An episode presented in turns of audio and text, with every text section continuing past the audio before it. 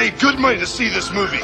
When they go out to a theater, they want cold sodas, hot popcorn, and no monsters in the projection booth. Everyone pretend podcasting isn't boring. Turn it off.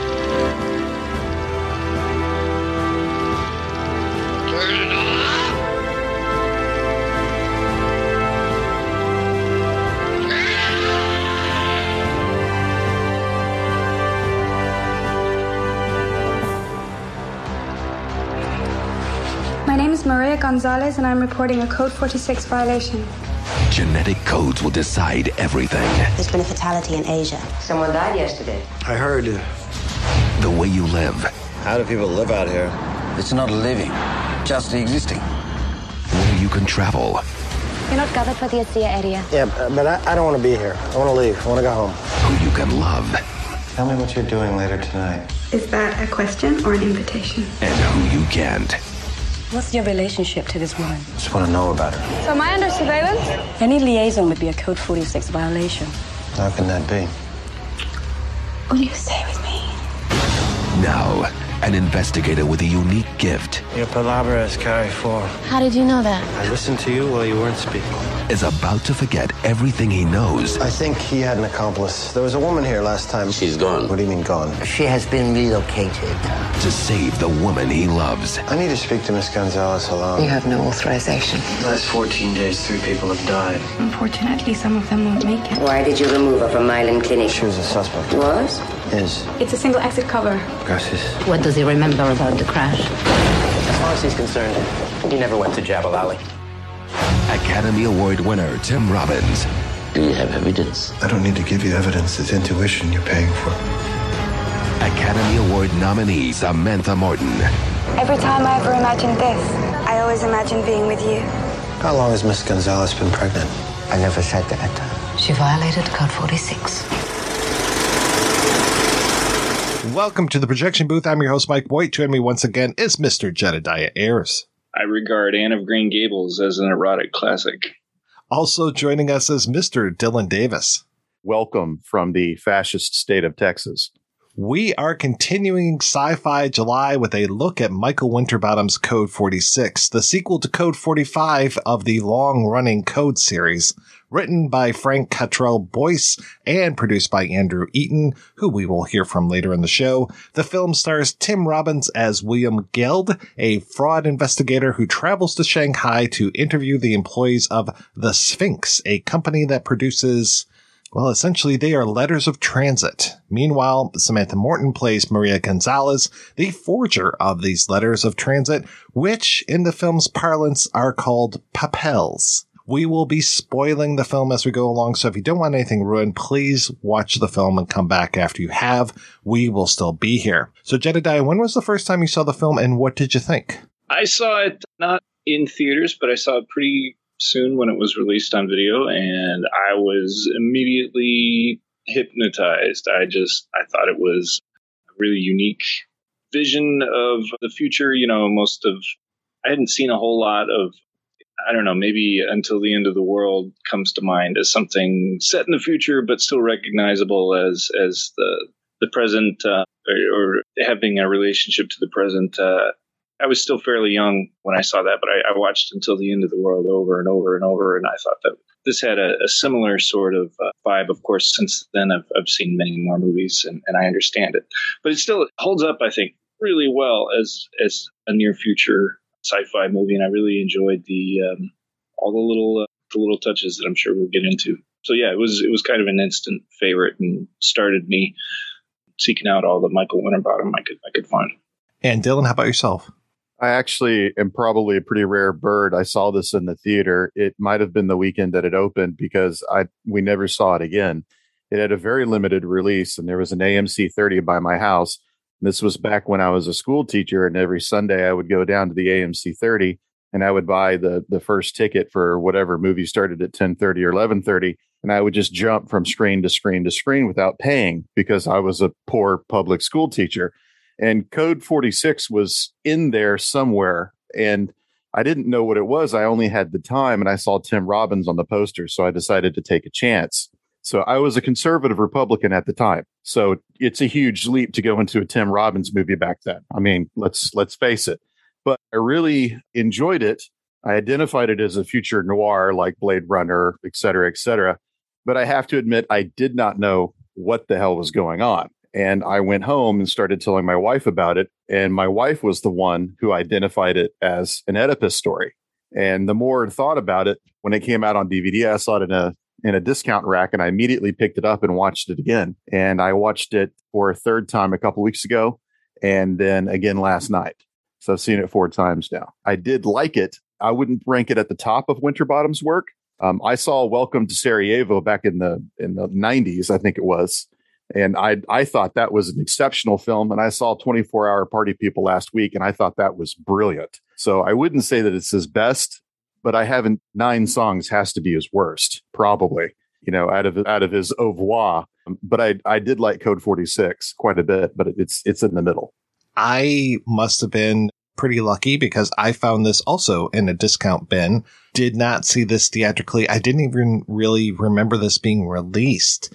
And when I picked it up for pretty cheap, and I think it was because it was sci-fi and it was Tim Robbins, I said, sure, let's give it a shot and really enjoyed this the very first time I saw it. And it's kind of stuck with me all these years later.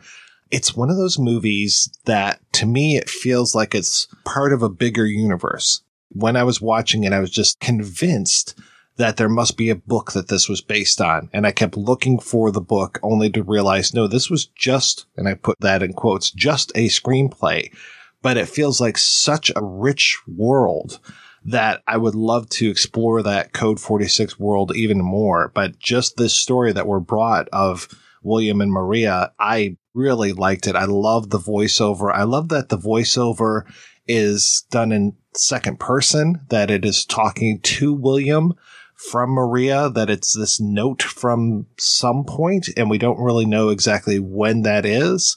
That they play with memory, that they play, yes, with the Oedipal themes, that we have this weird polyglot language that's going on, and they just treat it like nothing. Nobody says anything. There's no Mary Sue in here for us to explain things to. It's just a matter of like, oh yeah, we are in this world. Even when we see the title of the film, we see it in many languages. And then right from the beginning, as soon as Maria starts to narrate the story, she's just dropping in little terms. You know, there is Spanish in here, there's Chinese, there's French, there's German, all of this stuff. We are in a global world, which is a little bit of a oxymoron, but here we are. We're in this much more of an inclusive world and the language reflects that inclusive as far as language, very exclusive as far as there's inside and outside. And this whole thing of getting into places, travel becomes this big premium in here, being allowed to basically being allowed to exist and having the right to exist and being allowed to free travel. It's really pretty amazing. And that the whole movie starts off with this whole conceit about Code 46 the heart of the movie is this idea of the papels and uh, being able to give these papels to people who really want to do this traveling and who need to go to other places and aren't allowed either via economics or via basically via their genetics. And that plays into what Code 46 is this whole idea of there's so much in vitro fertilization that's happened in the world that you really have to be very careful about who you sleep with because you don't want to sleep with somebody who's got genes that are too close to yours. And if you start to get too close, once you get to 25, 50 or 100% match, then you're real trouble. You've violated code 46. It's very similar to Blade Runner in that way, the, the retrofitting and uh, the world building in that way.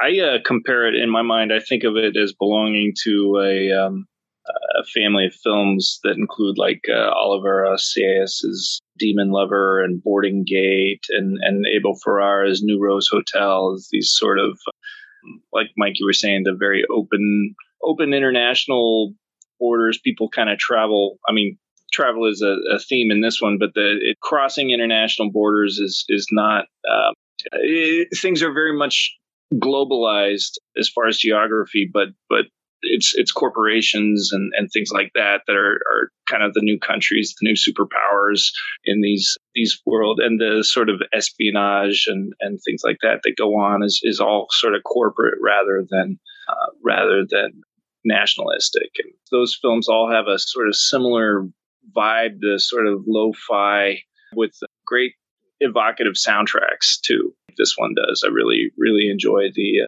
uh, the soundtrack on this one the the score. The score is marvelous by the the Free Association. I think it is. It's one of those very clever movies too that uses geography and mixes up geography. So you've got some scenes that are shot in Shanghai. You've got some that are shot in Seattle, some that are shot in Hong Kong, and the way that we mix a lot of these things together. And that's just like a small example because we've also got India and Dubai and just all of these places that are all kind of mixed together. So a lot of this takes place in Shanghai, but there are moments where like you'll get on a train and when you get off the train, it's a Hong Kong set, but you don't necessarily know that unless you've seen a lot of these places. You don't, you don't necessarily know where you're at. It keeps you guessing a lot. For me, I was very fortunate because I'm like, oh, well, there's Pearl Tower, there's the Bund, there's this kind of stuff. So I'm seeing Shanghai, but then towards the end, there's a shot that's in a train station. I'm like, that doesn't look familiar, then only to find out, no, that's Hong Kong. Or, you know, these things that are supposed to be in one city are actually in another. And they use architecture a lot to paint this world, like very unusual architecture. Kind of reminded me of Gattaca a little bit and that whole idea of like the building where Ethan Hawke works. And it's just very modern. You've got one shot in this film of Tim Robbins and it's from above and it's just all of these escalators. And it's just this like, almost MC Escher painting, but instead it's just real life with all of these escalators and you almost get lost in it. It's just really smart the way that they use the architecture to build this foreign yet familiar, as you said, Jed, this foreign yet familiar world. Yeah, the architecture is extremely, extremely uh, important to the uh, the film. Just the the feeling of being these little organic beings in the middle of this kind of steel and glass jungle that that's beautiful though. It's it doesn't seem you know it's not brutalist and it's not um, it's very elegant and very uh, kind of inspi- awe-inspiring but but definitely not not natural. And and and he's just this this tiny speck walking around. I think of that scene early on where he's just opening credits i think. He's walking into the hotel and it's just a shot of him it looks like just walking in circles around this giant you know open open space uh, and and it, it's it's really quite beautiful. I think there's a lot of open spaces in the movie, and that might have something to do with this this theory of outside versus inside. And there's definite borders going on, and Winterbottom has a lot of borders in a lot of his movies, and he's interested in this exchange from one to the other. Big spaces like the hotel lobby versus really small spaces, like Maria's apartment, for example, which looks like a closet, to be honest. So you see a lot of that going on.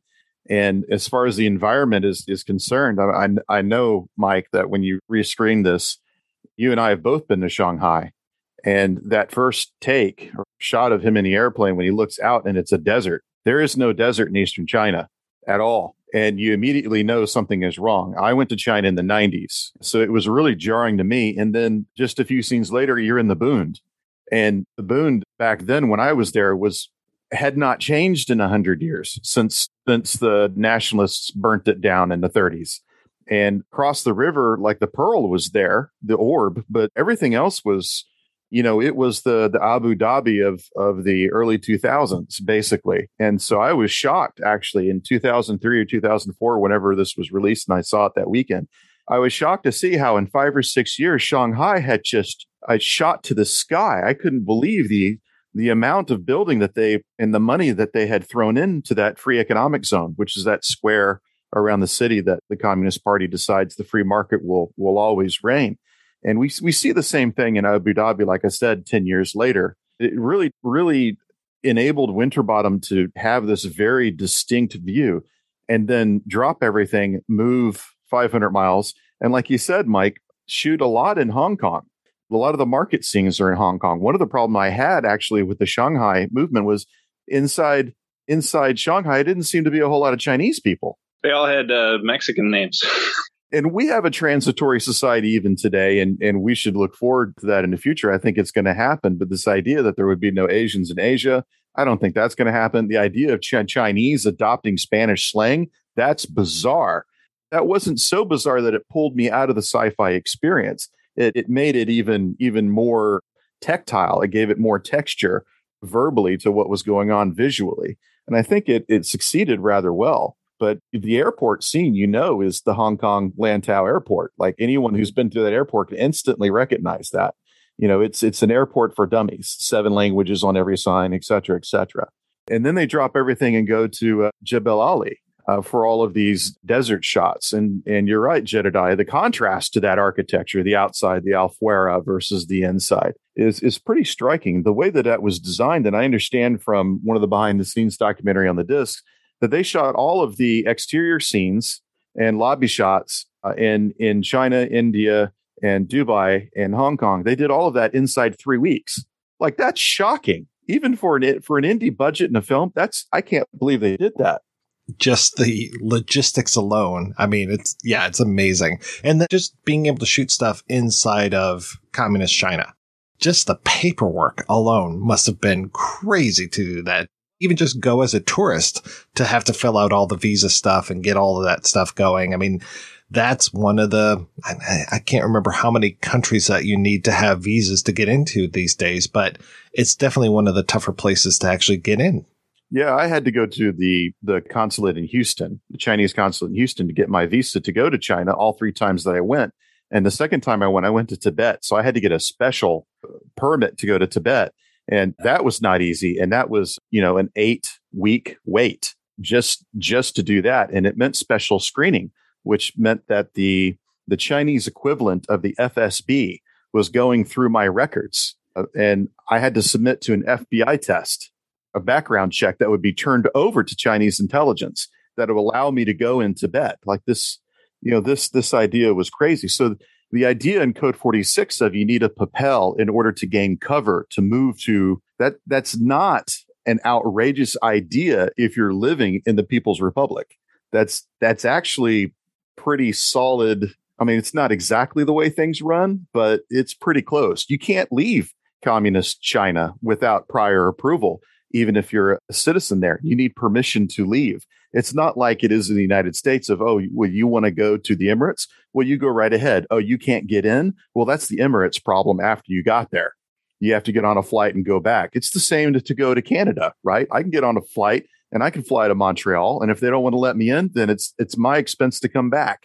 Think too when this was released 2003 i mean by this time the european union is making it very easy now to go from country to country to country so you've got that porousness. But then at the same time you're locking down a lot of stuff. This is obviously post 9-11 so you've got that. I'm trying to remember when richard reid the shoe bomber when that happened which makes stuff even more difficult. I think that was also 2001 so it's just all of these restrictions are being put onto some travel while others are loosening up. So it's just remarkable. And then you still have that today. I mean, now if you want to travel, not only do you have to for certain countries get your visa in line, but now, you know, you have your second form of identification, which is your a vaccination card. So just even for, you know, here in Detroit, it used to be so easy to cross the border over into Windsor and into Toronto. But now it's like, nope, you got to go to the app. You got to have your vaccine card. You got to do this. You got to have this QR code. You have to get that signed, scanned. You have to do all of these extra things now. So it's just becoming more and more of this arduous process. I mean, maybe it should have been in the first place, but it's very odd now. It feels like we're almost moving more towards this Code 46 world.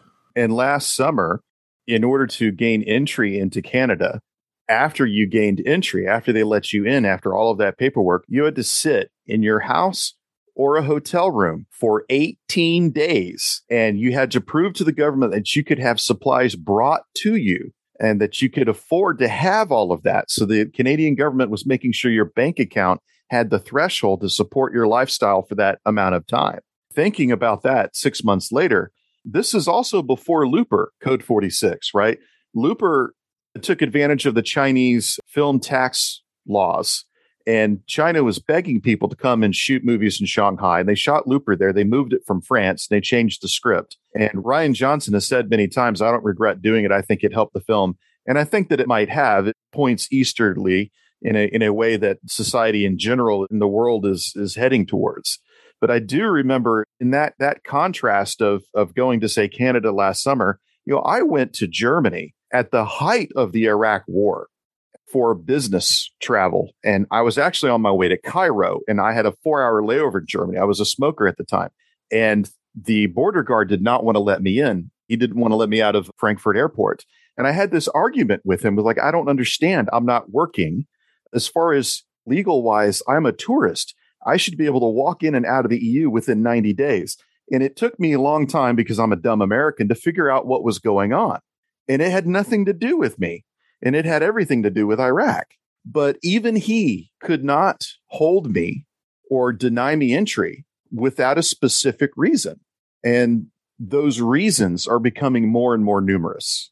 And now we need a papel. Now we need cover. I mean, the setting of this whole inside versus outside, because one of the first things we see is Tim Robbins, after he lands, he's in this limo and he's being driven from the outside to the inside. They have this checkpoint. And so as soon as I see this checkpoint, I'm thinking, well, of course, the Mexican US border, but I'm really thinking more of like checkpoint Charlie kind of stuff and what it was like when we had the east west divide with the Berlin Wall. And so this reminds me of things like at timing, essential obsession, or even possession, where you very much have this whole idea of there's something on that other side of the wall. And whether it is the cursed earth from Judge Dredd, which a lot of this, when you're on the outside, it looks like the cursed earth, or on the inside where you've got the walled cities and this whole idea of passing from one area to another. And yeah, you can only do that if you have that cover, if you have the papel. And then if you're, if you let that run out, you're not even allowed to leave. I do like the scene later on in the film where he's trying to get back to Seattle. And it's like, no, sorry, you don't have cover now. You can't leave. You have to stay here.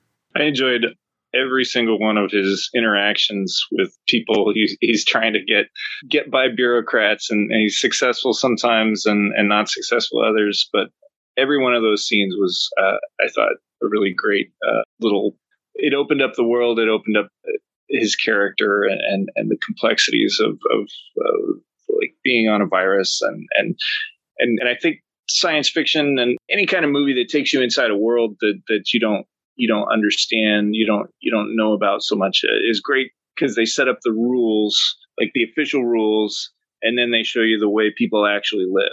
Like there's there's the way it's supposed to work, and then it's there's the way everybody gets by, and the the the bribery and the the sort of subtleties of uh, the way they go about the bribery is is very nice. Uh, I watched the movie several times this week, and I, I really really enjoyed every single one of those scenes. The only thing that kind of bothered me, and this is nitpicking considering the budget that Winterbottom had to deal with, is that the the border looked more like a toll plaza to me. And what is the airport doing outside in the Alfura? That was kind of confusing and didn't make a lot of sense, but it established the border at all. And what I found really funny was when I was a resident of Canada, I would have to, I lived in Western Canada. I would have to drive to Seattle in order to fly home to Houston because that was cheaper than taking direct flight. Like it was crazy. So after a day of driving, you get to the, the border. And when you go into America from Canada, which is a friendly country, probably the friendliest country America has, it felt like driving into Iraq. It was uh, like a border station at Tikrit. They had very clear designations of kill zones. They had cameras at license plate level. You had to stop in the middle of the kill zone and get your picture taken from all sides. Then you had to go and justify your entry. And the border guard looked over your, this is an American customs official, looking at my passport and, and pulling it and tearing, almost tearing it to make sure that it was good before he scanned it and hit it with a light. Like I felt like, dude, I'm, I'm a like I know that I'm a resident of Canada, but I'm a citizen of the United States. And I understand that these are procedures they have to go through. But the contrast to that, after I spend two weeks in the States and I come back, I go through the same border station in the same town in Canada. And I am exaggerating when I say it was a wooden shack on a hill with a red coat coming out and saying, Hey, come on in, eh? Like it wasn't that. But the difference between going into Canada and going into the States at the same border crossing, I think it was in Abbotsford, BC, was very astounding to me. And so I recalled that. I was I was wondering if Geld is going to the airport and he's leaving into the Alfuera, the security can't be nearly as tight as it is coming into Alfuera, right?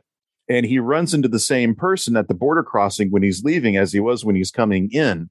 And that was kind of confusing. So that guy's on both sides of the border crossing when he hands off the papel. Well, he went looking for him the second time. He had, right. yeah, yeah. So all of those interactions that you're talking about, Jedidiah, are those are those all with women? I'm trying to think if there's one man amongst those.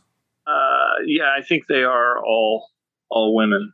Which is interesting in and of itself, just this relationship that Geld has with women, and especially obviously with Maria, but just the way that he's, and especially when she's been exiled and she's at the and I know I'm jumping ahead, but when she's at the clinic, it's it feels very, very gynocentric at that point. But yeah, all the other people, like the, the very first woman that he interacts with, the one whose uh, password that he guesses or her um her palabra. Palabra, thank you. That whole thing. And yeah, because you mentioned the whole idea of the virus. So in this world, and I think this is what really caught my attention the very first time I watched it, and I still love this conceit. Rather than learning something, you can actually catch a virus or be given a virus, and that will help rewrite your DNA for a little while to help you do things. I, I, really like there's one point where after he meets Maria, he's talking with her and she's like, Oh yeah, I, I took a virus for Mandarin. I could speak Mandarin fluently, but I had no idea what I was saying. And then with him, he has to have a virus for empathy and it gives him this real superpower of empathy where he can, he does this trick several times where he will have somebody tell him something about themselves. And then he, as he says, I'm listening while you're not speaking. And he's able to figure out all of these things about anybody else that he's speaking to, which is a really good thing when he's doing interviews because he's trying, he's essentially, he's almost like Walter Neff. You know, he's this insurance investigator going out into the world and like, who's doing this counterfeiting? And I need to find who this person is. So he interviews all of these people at the Sphinx Corporation, which makes these papellas. He goes in and interviews all of these people and he's able to tell just from what they say whether they're the person or not. And I really love that whole interview montage, especially the woman who's talking about how sexually excited she is by freckles. I also, it took me a few times watching it because I thought he pulls Anne of Green Gables out of. out of the air and I was like, oh, he's well read. And then it took me a few times. I realized, no, he's reading her mind. Like she's the one thinking of Anne of Green Gables, and he's able to He's like he it's as much a revelation to him as it is to the audience. It's like Anne of Green Gables, an erotic classic. it's very strange uh, supposition there, but you know in that same interview montage, it ends on Maria, and she has her hands wrapped above her head, and it's like she's making like some sort of spike or or some symbol or in almost like a unicorn or some sort of horn on, on the top of her head, as if she's marking herself as someone special I picked up on it. It's very weird. Is there also a unicorn uh, origami tied into that as well? Yeah, another similarity to Blade Runner. Because this is basically, he's almost giving them like a Voight-Kampff test with this whole empathy thing, which is hilarious. So, really good picking up on that. This whole thing, too, where she doesn't really want to answer any questions and the way that she avoids really saying anything about herself. Very much like, and we'll talk about the Benedict Wong scene where he only has one answer to every question. And it isn't until he breaks that cycle that William is able to understand what's really going on. So I, I really appreciate that she's kind of avoiding things, but he manages to get the beat on her very quickly and really just instantly if there's one thing that could use a little bit more fleshing out, but he really instantly just falls for this woman, though there are reasons why he falls for her probably quicker than he might for somebody else. Yeah, and that interview that he has with Benedict Wong, it's, more like an interrogation. That really calls back to me a, more of Blade Runner 2049, which came after Code 46, of course, and establishing that baseline. And Benedict Wong, it's a great scene with him, by the way. He violates that baseline.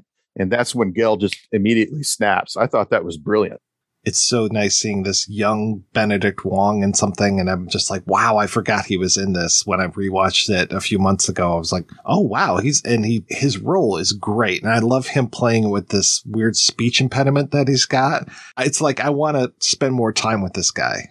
Yeah, he had a really good performance, and he's in 24 Hour Party People too. He's in the background, but he's also in Tristram Shandy, a cock and bull story. He plays like a like a, a grip or an AD or something.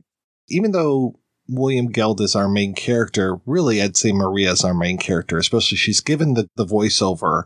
And there's so many times that we really diverge from the story just to hear more about her. This whole story too about her having a dream every year on her birthday and the way that she's been counting down for what was it, 18 years? It's like this whole weird thing that she's got as far as like how many stops away she has a dream that she's on a subway, which is also interesting that it's a means of transportation. She's dreaming that she's on the subway train and it's a matter of how many stops away it is until she meets her fate. And I really like that she's like, when it comes to this is the year where she can finally meet her fate. She's like, I don't want to meet my fate. Who wants that anyway? I just, I'm going to stay up as long as I can and just fall asleep and try to sleep right through it. And I don't want to know what my fate is. That's a really interesting way of going about it because it seems like that would be your obsession. Like I have to have to meet my fate, fate that day. And then of course he follows her onto a subway train after they have that interview. It's a really smart subtextual setup of the the theme of the movie. He works for the Sphinx, who can, with enough information, determine anyone's fate. And, she rejects all of that. It reminded me very much of a, um, actually, if I were to describe the movie to somebody, I would say it's almost like a mashup of, of like a William Gibson novel and a Graham Greene novel, where, you know, Graham Greene's got all these bureaucrats uh, working in, in exotic lands uh, very much committed to their their job and who get corrupted or opened up or uh, their their worldview is is destroyed by by a woman who they they they shouldn't love and they they can't help it. And um, uh, she so she kind of represents the opposite of everything that he does everything that he's about his his whole it's not even that the sphinx is is portrayed as as evil or something like that. It's just sort of a well there's this way of living and there's this way of living. And she's uh, she's so antithetical to everything uh, that he comes from.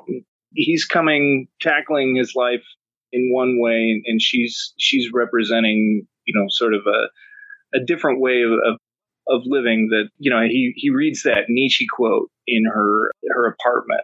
In one's friend, one shall have his best enemy, and you'll be closest to him with thy heart when you resist him, something like that. Which I want to come back to later too, but that that's really the two people who are they're meeting from absolute opposite viewpoints, and and yeah, the the slow kind of turning of of him is is is the movie, it, it, and it, it's quite it's quite beautiful. I think. I googled that passage from Nietzsche, and I was a philosophy major in my bachelor's. I googled it, and Nietzsche didn't come up at all. And instead, the Book of Psalms came up, and I was spending way too much time on that. Like that was keeping me up at night. Like, what is what is uh, was Boyce right?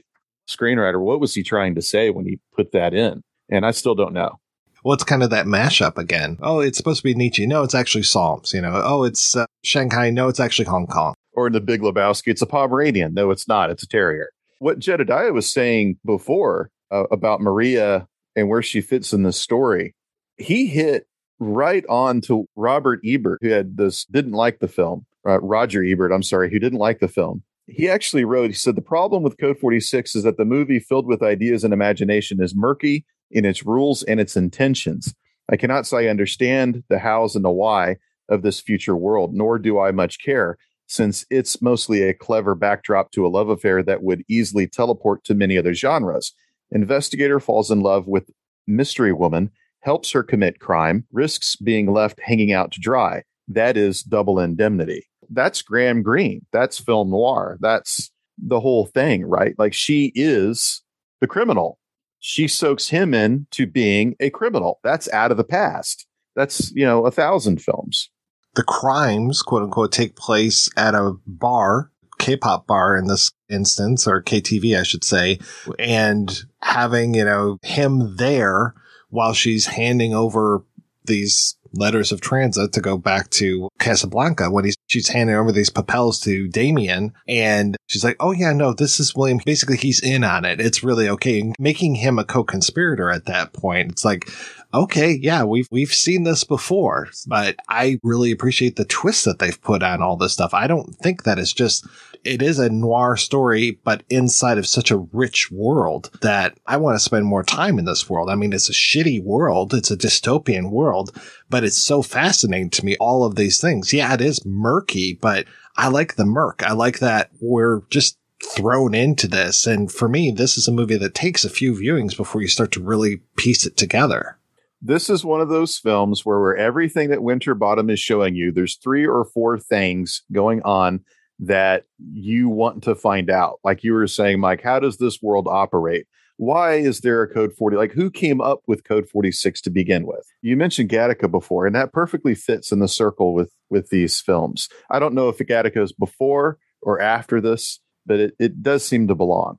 1997. Yeah, Gattaca uh, the Adjustment Bureau Minority Report, of course, still having, you know, which is all about knowing things that haven't happened yet. Are you going to base your life around this thing that you don't understand, but you feel like you're fated to? Or are you going to go about your, your business uh, letting your instincts lead you? And it's, uh, yeah, it is uh, interesting. Even like Children of Men, all these movies about strict control over who you can be with. And yeah, the the other one that uh, that came to mind that I actually watched as a double feature this week was uh, Eternal Sunshine of the Spotless Mind, where they have their memories erased and they still come together again. And uh, yeah, I thought that was that was a really uh, nice pairing. I wasn't sure with Minority Report. I wasn't sure if it was just Samantha Morton with the short hair or if there really was more to it, but I can see your point with how that goes. And it's interesting you mentioned a few Philip K. Dick things. We've talked about Blade Runner a little bit. I mean, I've, I've said in the past that there was a long time ago I wanted to write an article called Feels Like Dick, which is just movies that feel like they're Philip K. Dick, but they're not. But my God, this one would be right there front and center because it really has that feel to it. And especially once we get to the twist of the film, which all right, I gave you spoiler warnings earlier, but here it comes, folks.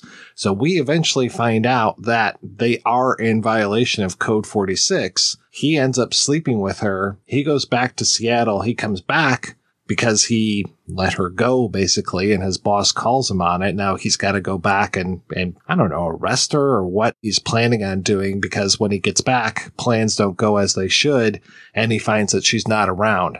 She's pregnant he finds that out from Benedict Wong through the empathy virus.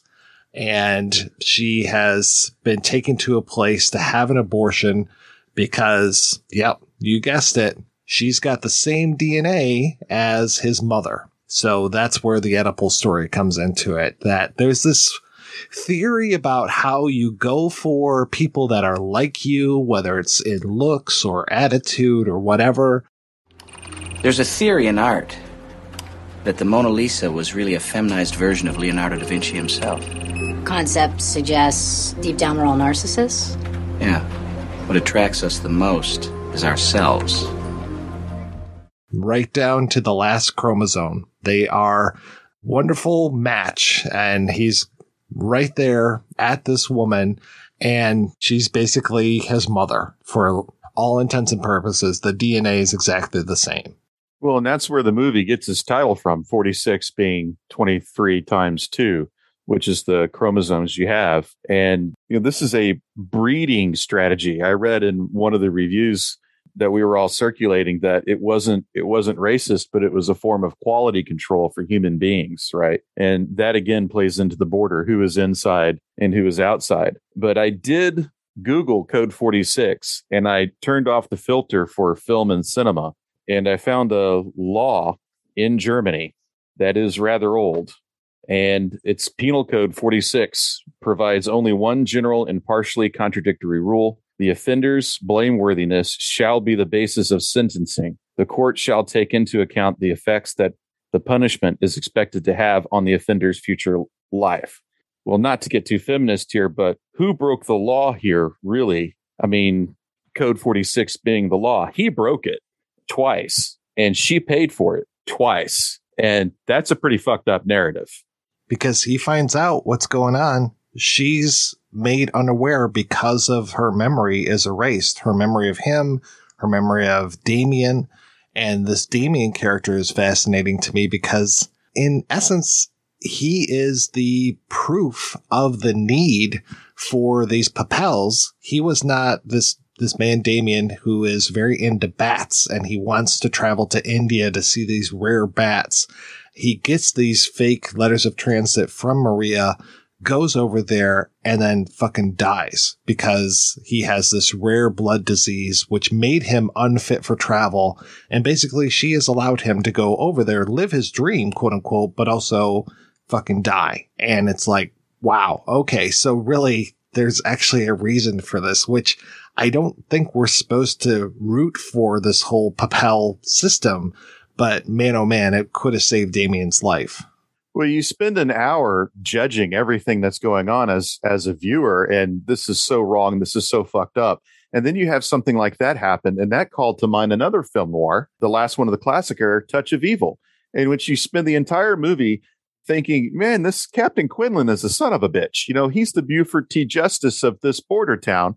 And then you find out at the end of the movie, Quinlan was right.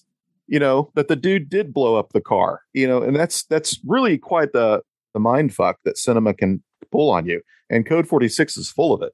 It's full of it. It's divided nicely into halves that really butt up against each other. I mean, Mike, you're talking about the dream that she has that she can know her fate and she has this she can count on this dream coming and and the, of course the film is very much about whether or not pursue your dreams regardless of the consequences. And then the film ends with william his his his memory erased with his his family uh, you know who he was he was tempted to leave uh, to be with maria. And they're singing row row row your boat. Life is but a dream the end of the film. And um, while she's, you know, overlaying shots of Maria out in the desert that she hates, dreaming about him and um, wondering was it worth it. But um, I like that the, the the film kind of leads up the two halves lead up to the two love scenes in the film. And the first one, he has an empathy virus. He's got this, you know, sort of artificial way to know her and have insights into her. And of course, we find out later he would have extra empathy for her because because of, of the similarity to to his mother. But it's she who insists she knows him from the very beginning. Uh, she's like, I know you. We've met before. And and when she's doing the voiceover, she says, you know, I can't. What I can't imagine is that we've never met before. The second love scene, she's had her memory wiped and does not recognize him and now it's his turn to have known her from the first meeting and the insights he has about her. Uh, this time they were come by naturally from their previous conversations. And he helps her spiritual connection to him sort of reawaken. And though the first time is they're together, it's kind of tender and exciting and it's a leap into the unknown. And the second one is sad. It's hard to watch and endure. And the result we know is going to be bad. You know, and the first one's an accident, the second one is a crime, and they're both choosing it on sort of separate terms both times, and it's really something I've, I spent a lot a lot of time thinking about this week. How um, how do we? I, I, don't. I'm not even sure how I feel about about either one of them um, uh, at the end of the film. You know, do they? Was it a good gamble? Was it not? Was the memory? Is the memory of it more precious than the stability of of life inside or i'm not sure i'm not sure who ends up better off and things like that Well, you know, it blew my mind last night after I watched it a fourth time and went to bed. I put on the subtitles and read every line. He never tells her anywhere in the film that she is a clone of his mother. She is unaware. And that whole sex scene is really complicated on so many levels. And there's a narrative level. Uh, what sense does it make in the film incest, rape, consensual rape, if there's no such thing? Is there an actual consent going on? You watch her grab the belt. It's her choice to go grab the belt. She knows what she's doing. And there's this internal level that's not Samantha Morton. This is a body double that we're seeing, the specifically the genitalia, which when I saw that in the theater, I couldn't believe. I was completely blown away. And you can tell that it's a body double because they they cut away. And this is strange because the rest of Winterbottom's films are so honestly graphic and so this might be kind of disingenuous to shoot it this way. But of course, you would need Morton's permission. She, and if I were her, I wouldn't grant this type of shot. And then there's this external level of what's going on production wise. And I've read some of the reviews of Code 46 when it came out. The ones that mention the explicitness don't treat the movie very well. And and I don't understand why. It's like a vagina guaranteed a bad review. And there's a lot of people that I've talked to personally have seen it, and I've read reviews on Letterboxd that say, "Well, this was unnecessary." And well, I'm going to side with the director on that. Winterbottom says, "quote Why can't you make a film showing two people make love? If you're going to make a love story, then why must you avoid the sexual side?" And when you pay attention to contemporary fiction, I think that Winterbottom has a point. No one pulls any punches in fiction. It's as graphic as it can be. I've written stuff in my novels that reads like class A pornography on the bat of one eye. And you can buy modern pornographic fiction on Amazon, but you can't buy pornographic DVDs on Amazon. That's verboten. And why? You should be able to equate the two. But audiences and rating systems obviously don't allow that. And Winterbottom made a rather horrible film that we mentioned before, Nine Songs, that actually showed erections and penetration the British Board of Censors cleared it because they said you have to look at intent, right? And what is the intent of the filmmaker? Was the intent to arouse the viewer? That film had real cunnilingus, mind you, and real penetration that you showed. But believe it or not, arousal was not the point of the film. It was to tell a love story between two people. Not a good story, but that's just like saying there's no good porn. If we're going to argue this point, then there's no difference between Code 46 or Nine Songs, right?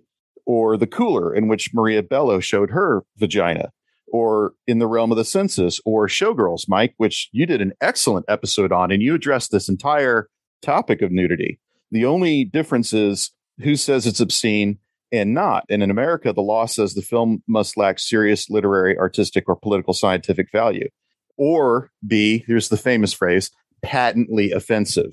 So on, on that rating system, Nine Songs gets an NC 17 and code 46 barely gets an R with a warning of brief graphic nudity. Right. So it just it makes that scene really complicated, like on Jedidiah was saying on this meta level, which I'd never even thought of. And then on a practical level of, of what the characters are doing in the story, and then on an external level of of the production and how they're actually going to shoot something like that. I like the line where uh, he shows up at her apartment after failing to get out of the country he comes back to her. He needs her to forge for him, and he buzzes her her uh, her apartment, and she she answers. He says, "Can I come in?" And she says, "Can I stop you?" Like thematically, it's all it's really all leading up to that that scene in ways that I just I guess I think the screenplay is maybe better or more thought out or more like the more textured and layered than than uh, even the screenwriter seemed to give it credit for. I, I, thought it was it was something that that line really stuck out to me. I had a false memory about this movie, which I guess is pretty appropriate. For some reason, after the first time I saw it, she gets her memory wiped. He ends up going having this kind of not consensual ish, but kind of consensual ish sex with her.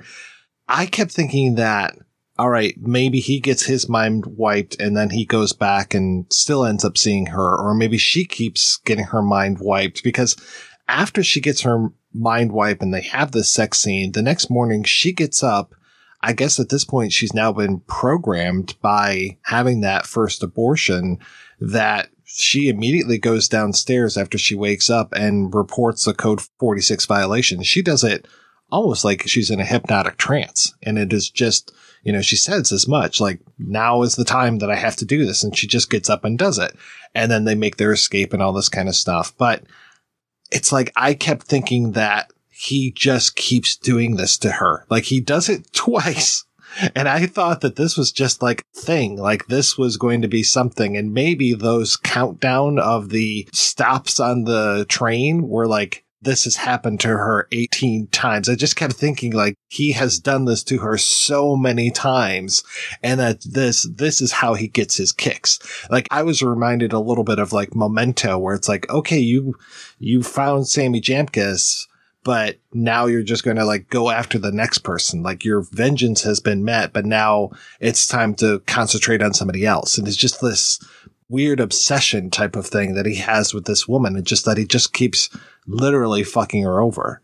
I also had a false memory about the movie uh, where I thought that she was pregnant again at the end of it. Like I thought that I remembered the scenes of her in the desert at the end with a with well with a big belly or with a baby or a small child with her but that's not not the way it happened this time well the ending's a little bit more messed up for me and i guess i didn't really catch on to to this probably until last week Karina Longworth on the Must Rem- Remember This podcast covered Fatal Attraction and a couple of other films.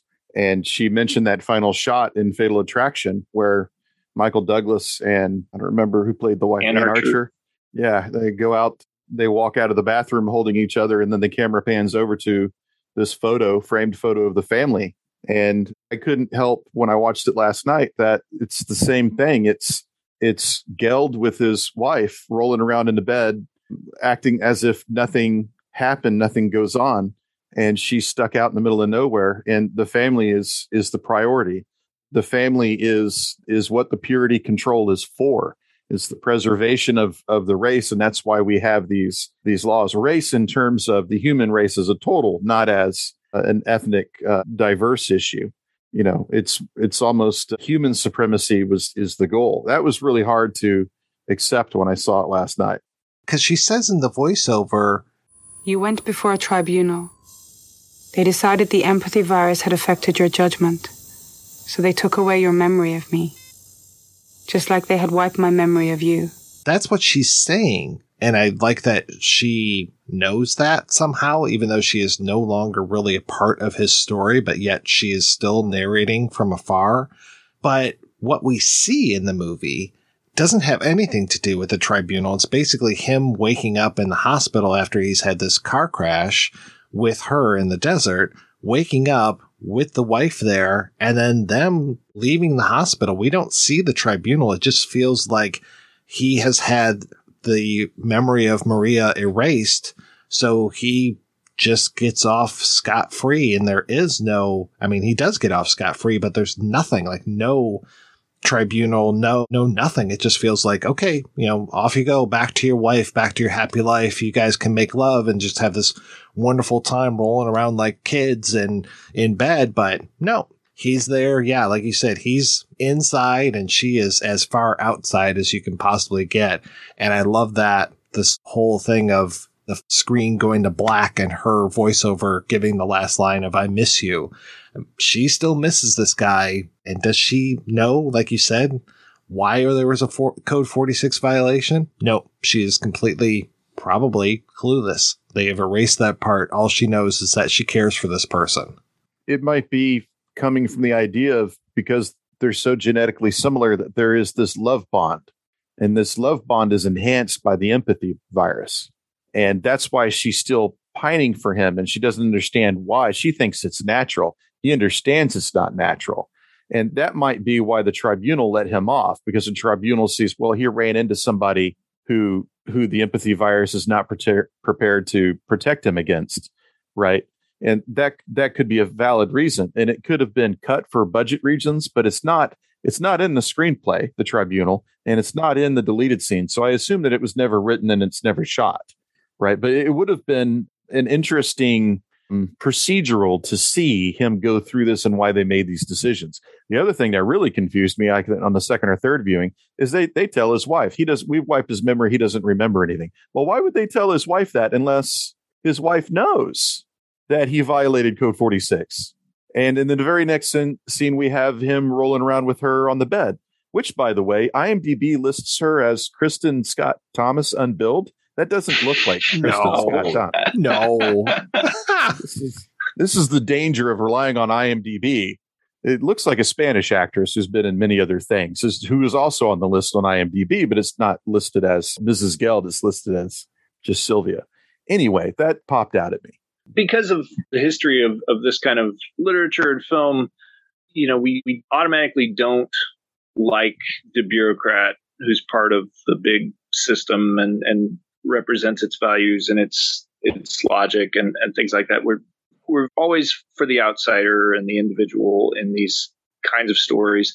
But we're all we're disarmed by him so quickly because of the way he treats the man at the checkpoint and because he lets Maria off. We see that there's this very human side of him that that we respond to and we and of course at the end of the movie he's let off for his crimes because he had empathy for people. It reminds me of the Rossellini film um, Europe 51 where uh, Ingrid Bergman loses her child at the beginning of the movie. She's this sort of vapid uh, society person who loses a child and suddenly has empathy for the plight of people around her. And she starts giving away money and uh, trying to help people. And she goes to, she just keeps helping people. And her society friends eventually have her committed, you know,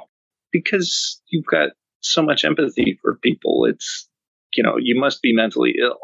This reminded me of, of the Rossellini film for that, that reason. It's like, well, you're not responsible for your actions because you were you were kind of high on empathy.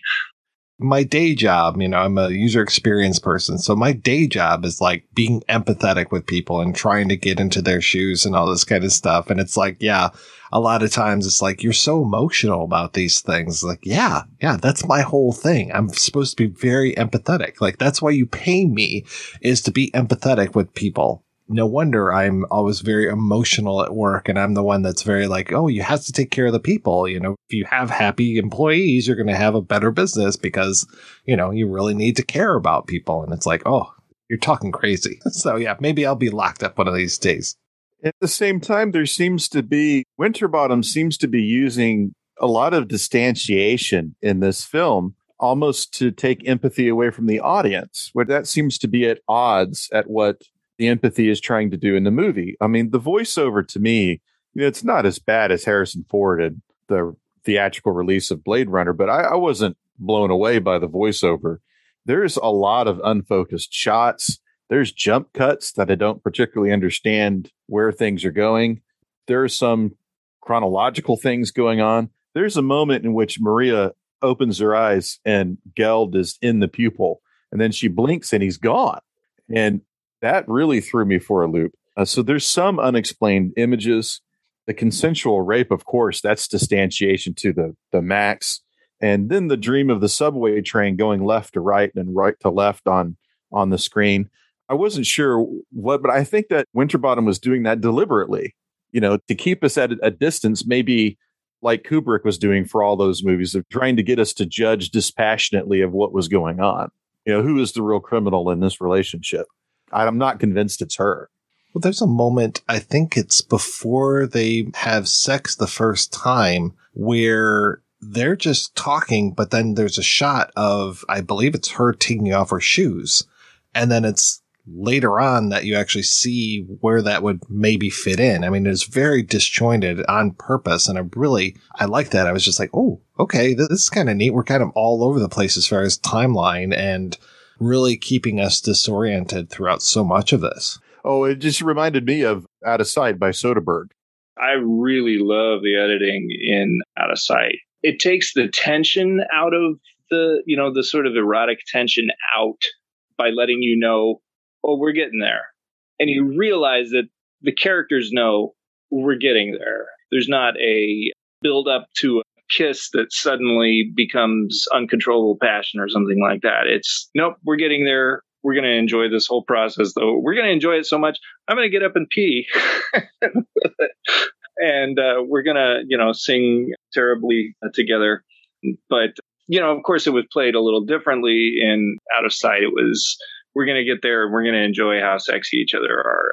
But another Soderbergh parallel jumps to mind too, and it's from this year's uh, Kimi, where the her job, Mike, you were talking about your job being user experience, and her job in, in, in that film is is teaching AI empathy. Her job is to correct the AI's misunderstanding of what people mean when when they talk to it. And she's saying, no, when someone says this, this is what it means. Or in this situation, the meaning here changes. And and of course her not to spoil that movie too, but her her empathy, her understanding of listening to a recording of what's going on, what's actually going on in this, is what gets her in trouble and sets the whole thing off. But uh, um, we keep bringing up Blade Runner. One of the most important things to Rachel in Blade Runner, well, to all the replicants, is their memories, their false memories. And in this one, there's this whole thing about how she's had a finger replaced. And when she goes and gets the abortion or is taken to get the abortion, they use a cover of we put on a new finger. We grew you and replaced you a finger because you had an accident. That was the cover story. She uses a finger, and I think it's the same finger. I think it's like third finger of the left hand. She uses that finger in a book and she seems to transfer her memories from her head to this book with that finger. At least that's what I'm getting is after that she meets Damien at that bar, which has a great cameo by Mick Jones, by the way. We haven't mentioned that. But after that, she puts her finger on this book and then we see the images over on the right hand side of it. And then she shows the book to Tim Robbins later on to say, like, this is me. She shows her parents in this book and we get to see her memories of these people. Even after she gets a memory wipe, she still has this book and still has Tim Robbins in the book. And that's how she's like, oh, we, we've met before, haven't we? So it's very interesting that the memories become so important to her, not being a replicant, but just being such a, a way to hold on to the past, even when she's getting her memories wiped. And not a very good criminal. They really probably should have searched her apartment and taken that book. Well, in the finger, I was trying to figure out what was going on with the finger. And the finger was cut off in her youth. They regrew it and then they basically copied that memory so that it happened again so it could cover up the idea that she had a pregnancy with someone in a code 46 violation. So I was trying to link those two. And at the same time, there's this other thing going on, which is, as everybody knows, to geld is to castrate. And it's used a lot. I I grew up part time on a ranch when I was younger, and I was very familiar with gelding, probably way too much. And so I was trying to relate the gelding, but she's the one who's been gelded. She's the one who's been castrated, so to speak, with her memory. There's just so much of this stuff that's going on in both of them that's really confusing. And I think it's meant to be. And that the finger then ties into the whole thing too, where she then goes in to log into work and she's like, Oh, I, I got a new finger. I need to be recoded. So it's like the finger is also your identity. It's your passage into things. When she's at the airport later on, she tries to use her finger and she's like, Oh, I've got this new finger. And it's like, being a Star Wars fan, it's like, how many times are we going to castrate somebody by cutting off a hand or an arm? I mean, that happens in so many movies, whether it's C3PO or you know, Luke Skywalker himself, there's always arms being chopped off. All right, guys, we're going to take a little bit of a break here and we're going to play a pair of interviews. First up, we'll hear from producer Andrew Eaton. And after that, we'll hear from writer Frank Cottrell Boyce. And we'll be back with both of those right after these brief messages. Let me ask you a question. Are you getting enough? I bet you'd love more, right? Well, AdamandEve.com wants to give you more with 10 free gifts. First, you'll get a sexy surprise for her. Second, a specially selected toy for him. And third, a little something we know you'll both enjoy. Plus, you'll get six full length adult movies on DVD. And number 10, free shipping on your entire order. So, what do you have to do to get your 10 free gifts? It's not hard. Just go to adamandeve.com and select any one item. It could be an adventurous new toy, sexy piece of lingerie, or anything you desire. Just enter offer code BOOTH at checkout, and you'll get all 10 free gifts. Go check out adamandeve.com today. Select one item and get 10 free gifts, including free shipping, when you enter offer code BOOTH. That's B O O T H at adamandeve.com.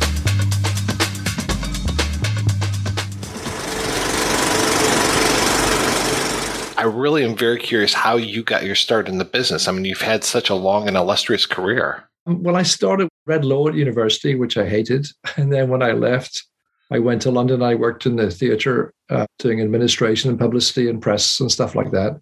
I always wanted to be in films, and I, it was really hard to find a way in. In those days, it was the business really wasn't didn't amount to much in terms of films, but Goldcrest was going at the time. I, I had a part time job as a reader for Goldcrest around about the time when they were just going out of business, which was unfortunate. And then, and then I managed to get a job at the BBC as a researcher in a three month contract, and I stayed there for nine years. That was my apprenticeship. While I was there, I, I became friends with Michael Winterbottom, and um, I managed to get into the drama department, which was always a really hard thing to do. And I produced one thing that Michael directed, and then we they, we started our own company. Well, yeah, you guys have been working together for all these years. When was that first time that you worked with him? The first time we worked together was 1994. We did a drama serial for the BBC that the Irish novelist Roddy Doyle wrote called Family. Right before that, you did one called A for ABBA. Can you tell me about that? Well, yeah, I was a documentary maker, and uh, it was the last job, I, last documentary I did was it was an anniversary, I think, of them winning the Eurovision Song Contest, and uh, I'm a huge ABBA fan, and we had so much fun because we basically just went around and interviewed all the people that I love, like Ray Davies from the Kinks and Elvis Costello and all kinds of people, and asked them about their favorite ABBA songs. And then we just sat in the cutting room for weeks singing at the top of our voices. John Peel, the um, the DJ who sadly died a few years ago, he was the presenter. It was great fun. Tell me about that relationship with Michael Winterbottom and then Revolution Films. We were both contemporary and, and we we both loved films. And it was Michael's idea to start a company because we figured if at least if we control stuff during the development process, we might end up making more stuff that we liked. We did a one film for the BBC called Go Now that was made for television, but actually got released theatrically in some territories. And then we made Jude. It was commissioned by the BBC based on Jude the Obscure, but we were very, very fortunate. We happened to coincide with Polygram becoming a real force in cinema, which they hadn't done before. So they came in on that picture and then they signed a three year deal with us. So when you look back and I, we were too young and stupid to realize how fortunate we were at the time.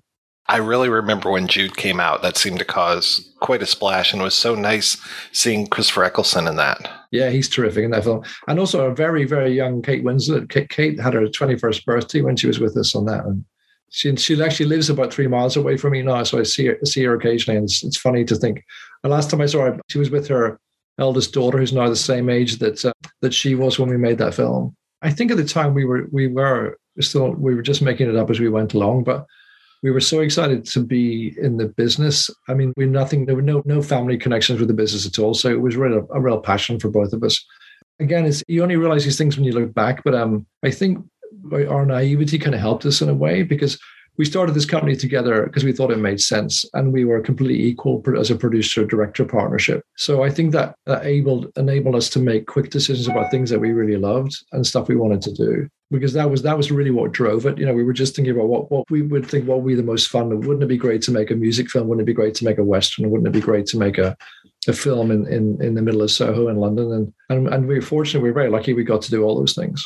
But we, we're also quite determined to be to not follow the rules, I guess. You know, the business is I mean, film business is an incredibly conservative business with a small c. And um, when you when you try to do things differently, people don't realize don't like it very much.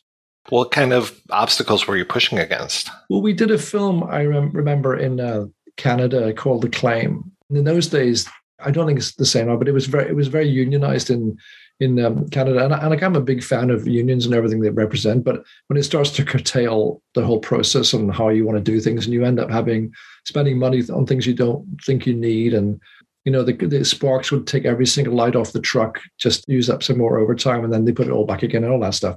And we we both came from a documentary background where we wanted to be able to change everything that we did whenever we wanted to. And that's why we made a film like Wonderland, because the whole idea about that was to shoot on the streets of London. And in order to do that, you couldn't have any circus. So we had no trucks and no backup and no dressing rooms. And, and we cut it back to a bare minimum because we thought it would be more fun. Some people go, hey, this is great. And other people go, I don't want to work like this. And so you quickly find out who, the, who are the more fun people to work with. And Code 46 had a lot of elements of that in, in it as well. Yeah, Code 46. I mean, you can't get farther from the streets of London than shooting in all the locations that you did for that one. Yeah, that the inspiration for that came out of we, we made a film called In This World a couple of years before, which involved traveling a lot around in Pakistan and, and Iran and making a journey back to London. And, and just at that time, encountering all those different cultures and backgrounds and languages we had, we'd had an idea for quite a long time to make a sort of sci-fi type of movie, futuristic movie, and we knew we'd never get the budget to do it on a kind of Ridley Scott scale. So we we figured a better way to spend the money was to go to places that looked extraordinary and try and use those backdrops to create a story. And as often happens, we we, we knew we had the idea, but we we couldn't find the story to pin it on. And then we came up with this idea, which is quite a quite an Oedipal idea in a way of a a couple who are related biologically but don't know it and fall in love. And um, it was quite a simple story at its heart. How was it working with uh, Frank Cottrell Boyce? Frank and Michael were at university together, so they'd known each other for quite a while, and we had a, quite a long collaboration. I mean, they had done one film, Butterfly Kiss, before I worked with Michael, and then he, he wrote the claim script, and he wrote 24 Hour Party People, and then he went on and wrote Code, Code 46.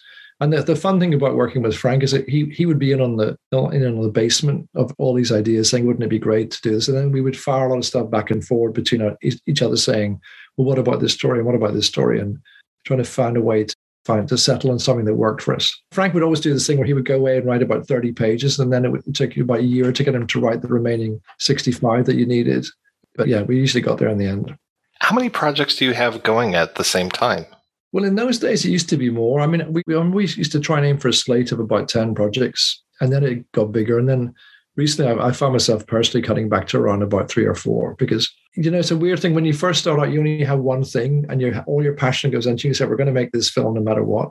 And then we we had the situation with the film The Claim, where we were going to do it with Polygram, and at the very last minute, it fell through. And we'd we'd already built the sets and everything, and it was all green lit. And then and that was a really harsh lesson to realize because we had nothing in our back pocket to go, well, why don't we do this? So after that, we made it, we tried to keep, you know, a few spinning plates because something that was a bad idea last year might be a good idea next year and things change. And finally, as I get older now, I'm moving back to more to when I started, just to try and get a couple of things that you really feel passionate about. You know, rather than play the business game, I think it's just to follow your, your instincts. How was it working in China in 2002 when you shot this? It was pretty cool actually because it was obviously in the days when it was an even more totalitarian state than it is now and shanghai was just beginning to break out. It was right on the cusp you know where you had all this incredible architecture and new building happening and a lot of western influence and you had these amazing restaurants and nightclubs but you'd walk out of the hotel and on the corner there'd be a guy strangling, strangling a chicken or welding a bicycle or sometimes doing both at the same time. It was great to be in that environment because it was I remember Tim Robbins got a bit scared about it because we were doing some driving along the streets, and obviously you couldn't control things in the way you would in a in a more Western first world country, I guess, in a way. So it was a bit more hairy, but we we kind of loved that. There's an amazing checkpoint on the road to the airport, and we used that and it's a, it's a really big checkpoint and they were they still haven't finished building it. And they let us shoot there and then just before we started filming that this police guy came to me and said we're we have to have these cones here for security. And I said we, we can't have them there because we can't have them when shot. And they said well take away the cones if you promise to pay us a million dollars if anybody gets hurt. And I got someone just wrote out in you know in Mandarin on a piece of paper that and I just signed it and we gave it back to them. And like saying to Michael for God's sake don't don't hurt anybody so it was a bit, it was a little bit rock and roll, but we did have the help of the the film studios there, and you know, obviously they they have an incredible film history, so they they know they know about film, and, and we were shooting on 35 mils, so they they were they were able to help us with quite a lot of stuff. Well, it's just amazing because I love how you're breaking down barriers of geography with all of these different locations, you know, stuff in Dubai, stuff in India, of course, in England and then also breaking down language. I mean, that idea of language changing and moving together, just like how there's no barrier between these countries, even though the whole film is really about barriers, this inside outside dichotomy. Yeah, well, I think one of the things that we learned from doing the film In This World, we had the situation where we'd, we'd cast these two young Afghani kids in Pakistan, but we couldn't take them up. They didn't exist in terms of nationality because they were Afghan refugees, so they didn't have Afghan passports. We got them Pakistan passports, but then we couldn't get a visa for them to go to the UK. UK wouldn't give them a visa unless Pakistan gave them a visa, and there was this Mexican standoff. And it was just interesting to see how quickly, even in that was 2003 or 2002 when we started filming, you could become a, a you know a lost person in the world even in those days. And I'm sure it's a lot worse now for refugees. And so we tried to take that idea of, of, you know, projecting into the future what that would be like if you couldn't go anywhere without the necessary ID and approval. And also this idea of, you know, genetic engineering, which again has moved on a lot since those days. It just was kind of fun to play with them. What was a really essentially quite simple love story, but against the backdrop of of Big Brother, and and um, I mean, I don't think the script was ever really as nailed down as we would have liked to have been before we started filming. I think there was also that sense that part of the interest comes out of the journey, you know, the places that you go to, and and especially when you when you don't control an entire filming environment, you're much more likely to hit up against something that you don't expect because we did the kind of fun bit first where we went we started in china and worked our way back. So we started in, in shanghai came back then to dubai then to india and then back to the uk and we did a lot of stuff in the uk at the end which which was quite tedious and boring because i think it was like a, I think it was like late february march time. So the weather wasn't very nice. And that, and we walked we went from these slightly chaotic crazy situations in all these other countries back into a much more traditional controlled environment in, in the uk and quite a bit of studio stuff and quite a few of the sex scenes, which were really frustrating to shoot. So, so I think the early part was the was the was the fun bit of embracing those, and also we only had like there were fifteen of us, I think, as a kind of core crew who went to each of the countries. And then we picked up people in those places, and I, and again that just that bonded us all really closely, and uh, you know we had a lot of fun doing it. The cast is just amazing. I mean, I just rewatched it again the other day, and I forgot that Benedict Wong is in there as a small yeah, role. Benny, and just also Benny, there's a there's a very nice story about that because you know he does this strange voice accented almost with a speech impediment all of a sudden. He was offset and he was doing some vocal warm up exercises that involved speaking like that. And Michael heard him on the on the headphones and he said, "I want you to do the character in that voice." So poor Benny ended up uh, getting stuck with it. You have Tim Robbins and Samantha Morton through so much of the film. What was it like working with them? To be real honest, but they didn't get on very well, which was tricky when you're doing a love story. And it, it wasn't so much that they didn't like each other; they just had a different way of. They like to work in different ways. You know, um, Michael likes to do lots of different takes and and and look for something completely different every time. And and Sam really liked that, and Tim hated that. So Tim wanted every take to be he could do the same thing every time. So I go over here, I pick up this towel, I do that. And that, that was always a bit of, um, created a bit of friction between the two of them. I think Tim was a little bit freaked out by, I remember he, he took us out for dinner one night and said, I work with some guerrilla filmmakers in my time, but you guys really take the biscuit. We thought that was a great compliment, but he didn't mean it as a compliment. But I think that that freaked him out. And I, and, and the, the, the thing that took a bit of the joy out of it was when we got, when we did get back to the UK and we had to do the most intimate scenes because they didn't get on, it made that really tricky but as people, like they're fantastic people. It was tough for them because we were putting them in in quite difficult situations. So certainly for someone like Tim be he did have, he did have, had a personal bodyguard with him, so he had some protection. But I remember a couple of times Tim would be out, at, out with us in some nightclub at three o'clock in the morning in Shanghai, and the bodyguard was back home and asleep in the hotel. So that was quite funny. How did Mick Jones get that cameo? Uh, that's like a good story. We we were having a the wrap party in India when we finished shooting there, and we knew we, we were going to be filming again in London three days later. And there was always a scene in the script where Sam's character goes into a, a, nightclub to meet the guy who's got the pass, the forged pass for her. And I said to Michael, we, I'm sure we were several bottles of wine in, and I said, wouldn't it be great to get Mick Jones to sing "Should I Stay or Should I Go"? Because lyrically, it's perfect for the film. And and I had become friends with him because I'd produced a film called Bright Young Things, and his then wife was one of the producers on it. There was this Christmas party we had at Revolution Films one year, and she said to me, "Do you mind if I bring my my fiance?" And I said, "That's fine." And he turned up, and, and she said, "This is Mick," and it was Mick Jones, and I nearly fainted because he's one of my heroes. So we kind of we became friends after that. And I remember I I, I rang, I can't forget her name. It was Amanda. I rang her up and said, and it was like three o'clock in the morning in the UK. Said, you know, I've got this great idea would he get Mick to sing? Should I say go? And she said, yeah, fantastic. I'm sure he'll do it. And I think we paid him like a hundred pounds. And he came and we recorded a backing track and and he, we sat him on the stool and we said okay Mick you can just sing it live the first time and then you can just mime to the other takes and he said there's no way i'm going to mime he's proper old school between every take tim robbins was bringing him a vodka martini so by the time by the time of take five mick could barely sit on the stool and I remember taking him across the road to the Covent Garden Hotel where we had a, a dressing room for him. And he was pretty much, I was half carrying him and got him down to the basement. He got changed into his great clash white suit, and it was and he smoked a joint, and it was like that. He was completely back in the room, completely compos mentis. And I and I always thought, you know, I wish I could attain to that rock and roll plateau that that he inhabits. It was great. It was great fun.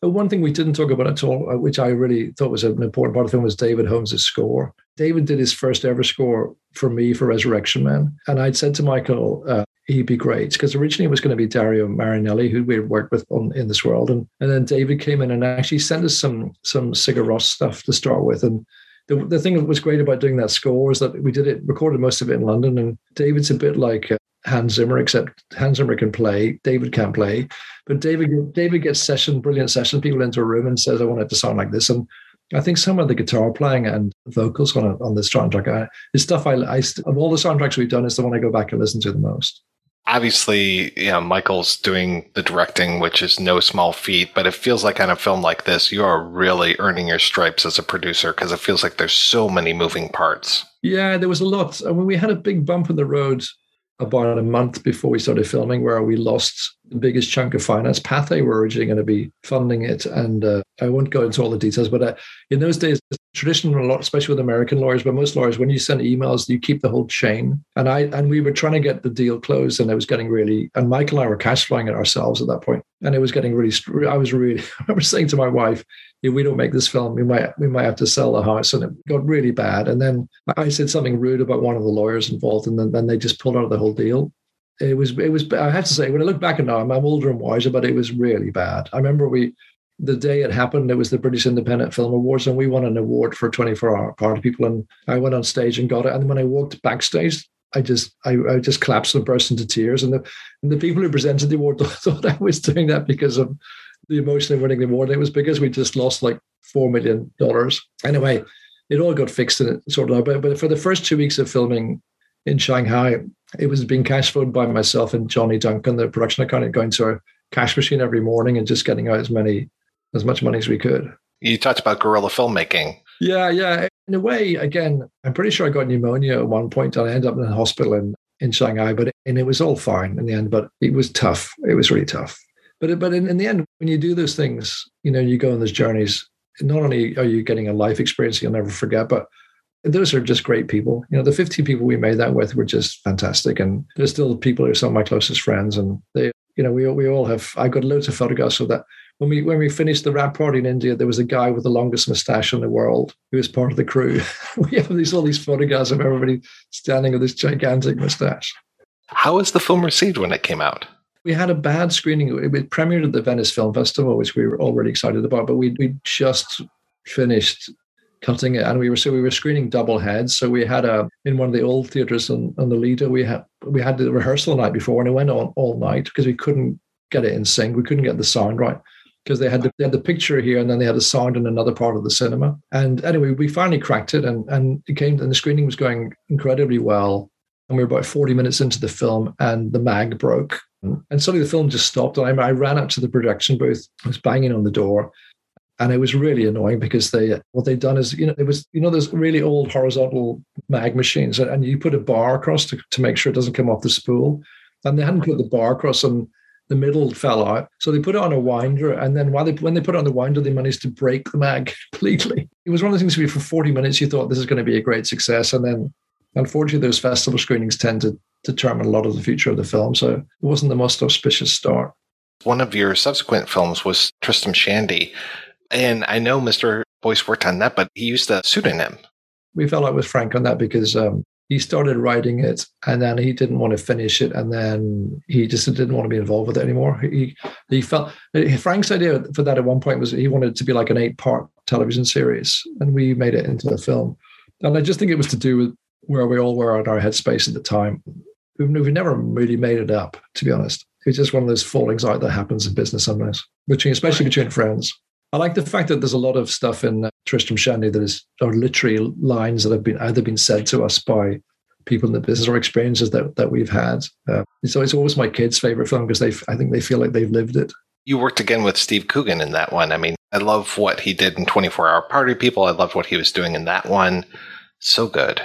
Yeah, I think I think there's a really interesting thing. I think he and Michael worked together really well. I remember I had met Steve before, and I remember introducing the two of them for the first time, and they're both from the northwest of England, and they they both uh, take their what they do really really seriously. You know, they're really passionate about it, but they're also both incredibly funny.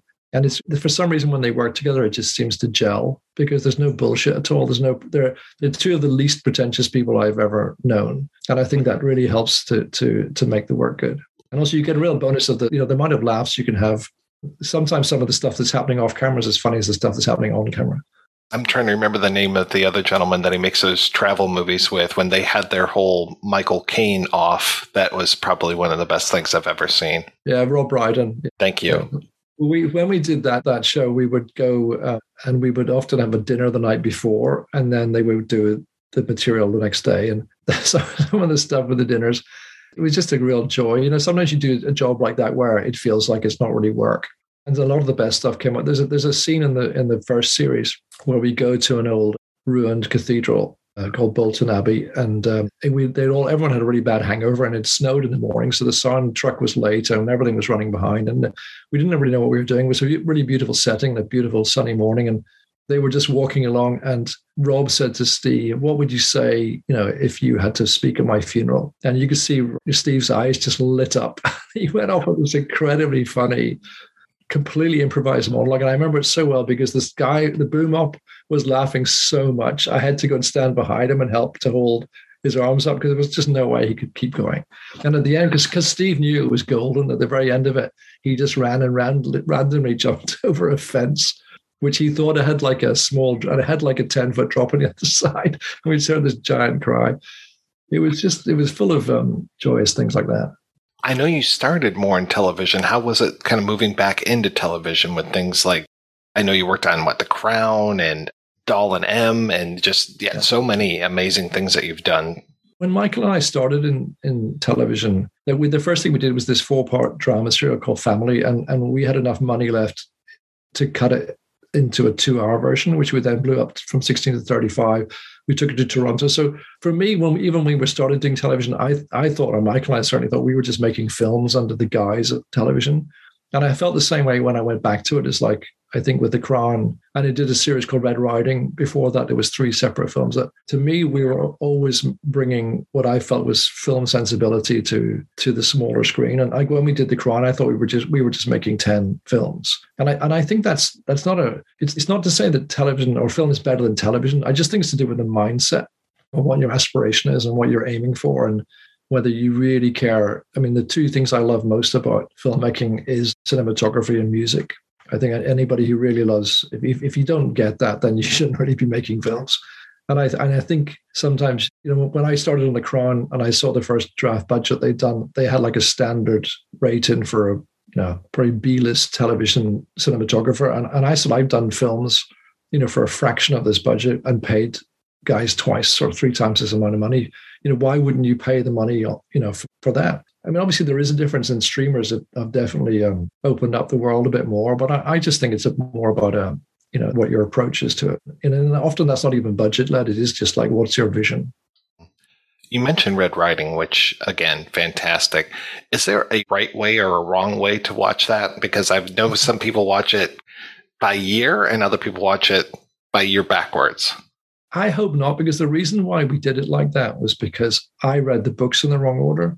So I think I think I read 1980 first because like someone gave it to me, and then I went and read the others, and it was a real fight with. Even though they'll deny it, no, it was a real fight with Channel Four here to make it in that way because everybody traditionally wants one director and you, and the same crew, and you go all the way through it, and that's why I said I thought it would be fun to do it with three different directors almost competing with each other, but also trying to segue and, you know, having to inherit some cast and shooting on different formats shooting and sometimes using an entirely different location for the same place. And I think that's what you can do when you read a book. You can jump ahead, you can jump around in your mind like that. So I, I don't really mind. I, there was one great day we had at the New York Film Festival. We showed them all three in a row, and we did a Q&A, I think, after the first one or something. And, and Terence Stamp was in the audience. I was so, if someone told me when I was eight years old I would ever screen a film and Terence Stamp would be the audience, I would never believed it. Yeah, so I think you can watch it, watch it whichever way you want. Funny enough, it was, it was shown here recently, I think on Sky or something, or something, and I watched, I didn't watch them all, but I thought it stood, really stood the test of time.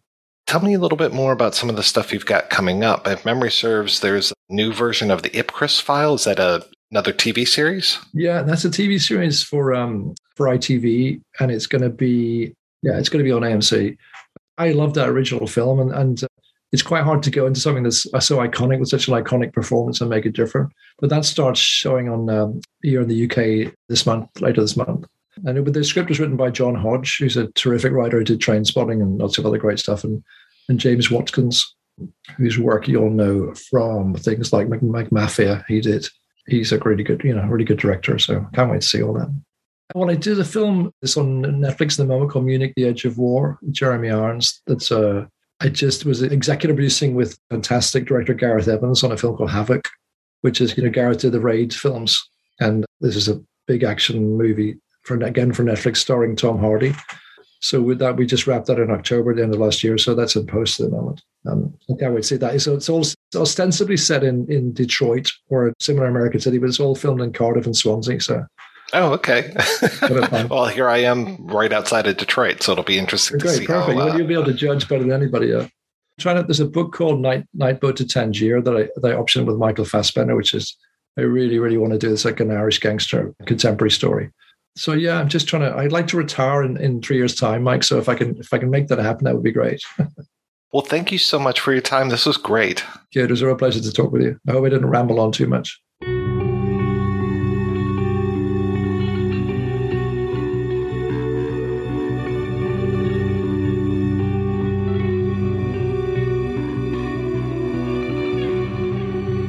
How did you even get into the screenwriting business? it's a long story and it's a kind of story that wouldn't happen anymore. But this is Liverpool, and someone had just set up a soap opera here for the first time, and it was very easy to get on if you lived here because um, you wouldn't be charging expenses. it was easy to get on, but it was hard to stay on. So I joined that, and after about a year, they wanted to do a kind of hookup with a. It's, it's very hard to describe without describing the ecosystem of British television in the day but there was uh, there were regional franchises, and there was a regional franchise that wanted to do a kind of one-off film, but involving the characters from this soap opera. And so I just volunteered to do that, and the editor of that was Michael Winterbottom. That's how we met, and he was just desperate to stop being an assistant editor. He was an assistant editor; he wasn't an editor. This is like way back. This is like Steenbeck days when the assistant editor's job was just to kind of wind things all day. Huge kind of Popeye forearm. We sort of joined forces and two is always stronger than one. So we pitched a lot. We pitched a lot of things, but finally we got one made, and then we met, went on and made a few films together. What was your guys' working relationship like? Because yeah, you did work on quite a few things together, including Code Forty Six. It was really good fun. You know, he was very, you know, he's still like this, isn't he? He's very restless, and his aesthetic is that whatever he's doing now, you would rather be doing something else. so you're doing a big kind of epic western up in the snow, you would suddenly want to do small kind of handheldy type film in Manchester. And if you're doing that, he'd suddenly want to be doing a massive classical adaptation or whatever. He's very dialectical. There you go. That's a nice word. How did Code 46 come about? This is exactly what I was talking about. We were making a film called 24 Hour Party People, which was very close to home. We're both from the northwest of England. Michael is Blackburn, which is sort of Greater Manchester, and I'm Liverpool, which is big rivalry with Manchester, but because America, they just one city. They're 40 minutes apart. So it was very, not autobiographical is the wrong word, but it was very much in a world that we both lived in. All, all I remember is that one night after shooting, going back to the flat that he was renting and having a little chat and saying, because this was, that was such a messy film. It was very all over the place. It was, it was really hard to control. He was sort of telling a big, long, true story in a very short space of time with massive egos. And it was crazy he said it'd be really nice to do something sort of very clean and kind of allegorical, you know, that had a very simple premise and story. So I said, well, maybe it should be a sci-fi film in that case. You know, that'd be quite a good thing. And that was it really. That was the that was the full extent of the conversation. I remember he's making some kind of pasta thing with courgettes. That's all. Were you a big sci-fi fan before you started to write this? Not a hardcore fan, but I still read a lot of sci-fi. I subscribe to a magazine called Interzone, which I read faithfully every month, every month, and have done since goodness knows when. Yeah, lots of my favorite writers are sci-fi writers. So there's things in Code 46 that I never would have thought of before, but they're just such brilliant ideas. The whole idea of the viruses. I mean, it almost feels a little Philip K. Dick almost. You know, Philip K. Dick is an influence, but also it was that thing of like, there's a thing in 19th century gardening called borrowed landscape, where you build your house and you have a little front garden, but you, if you, you have like a ha-ha or something like that. And so the rest of the landscape looks as though it's part of your, it's a sort of trick. So I was thinking, you know, I knew we wouldn't have any budget. So I was sort of trying to think of ways to defamiliarize the world in that kind of, you know, in a sci-fi type way, but without sort of special effects and big builds. So, you know, Michael's response to that was, well, we shoot it in Shanghai because no one knows what it looks like. And mine was to mess about with the kind of the biology of the characters and the, the kind of world's outlook. So there's also the viruses thing. I don't know where that came from, but I'm really, really quite chuffed with it and kind of wish I'd done something else with it. You know, that idea that you learn a language or a what or an empathy virus and stuff like that, you get infected by an ability. I, I like that idea. And obviously, it's become viruses have become very kind of prescient, haven't they? Mm, or you know, the, the emphasis on virus has become quite prescient. And then the other thing was the language thing. You know that everyone would be speaking some kind of basic English, but it would be full of little greetings and things from all the other languages that English had predated on. Again, that's sort of become true in a weird way, hasn't it? You know, like the place of English as the dominant language seems sort of durable, English does soak up words from other languages all the time. So there must be a point at which they're sort of in there as loan words. So I just like I liked doing that, you know. Nice to get a bit of Basque into a film as well. Isn't Basque in danger or was in danger of kind of just dying out? I used to live in the Basque country and hardly anyone speaks any Basque. And for some reason, some insane reason, I learned a lot of Basque, which is I really can't really say this. Can you? It's not. It's not a transferable skill speaking Basque. I know with Millions, you wrote Millions and then you wrote basically a novelization of your own work and expanded upon it. The thing that impressed me the very first time I saw Code 46 is that it feels like it is of a much larger piece. I was convinced that you had adapted a book or a series of books because there's so much of a rich story to it. I'll just take that as a compliment. I haven't got anything to say except thank you for that. Maybe I should have done the book. Yeah, I mean, I guess knowing that there wouldn't be a budget really kind of forced you to do the well building in the script you know, if you read a lot of Shakespeare, that's what he does, isn't it? He's he's uh, he's constantly, you, you know, that the stage is this big, so the special effects are all in the language. You know. Did you have a larger vision, and then you just kind of took a slice of that, or what? When you were writing, how do you come about with those things? No, I think especially Code Forty Six was very performative. It was like you know, I knew Michael wanted to make another film quickly. I just started writing. I don't remember doing any planning or anything. I remember writing a first draft that he really hated but I can't remember why. And then he'd taken a much more clean take.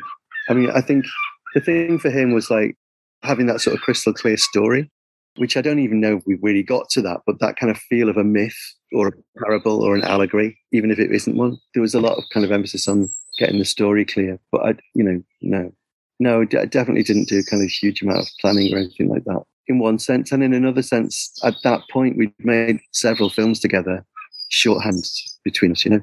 When you're coming up with your stories, are you more of like a note card kind of guy as far as where things belong, or you're just here? I've it, it all comes out. I'm very performative.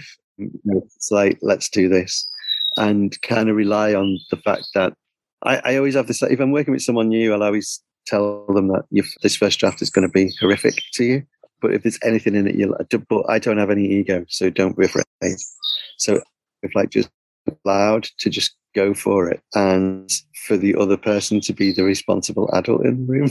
I think, you know, I have, I have a lot of responsibility in my real life. So, you know, I like to be uh, a hoodlum on the page. Are you the same way when it comes to writing your own books?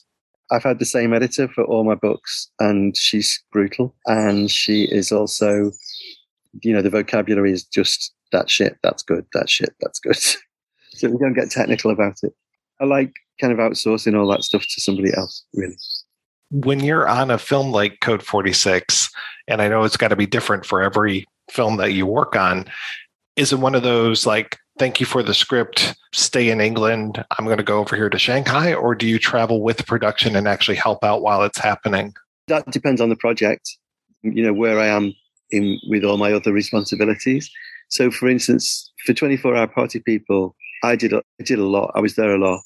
Uh, it wasn't just sort of writing responsibilities. There was a lot of like keeping people quiet and keeping people happy, and, and you know, because it's about real people. So there was a lot of sort of being charming and being reassuring and swanning around and keeping people occupied and keeping people away from Michael.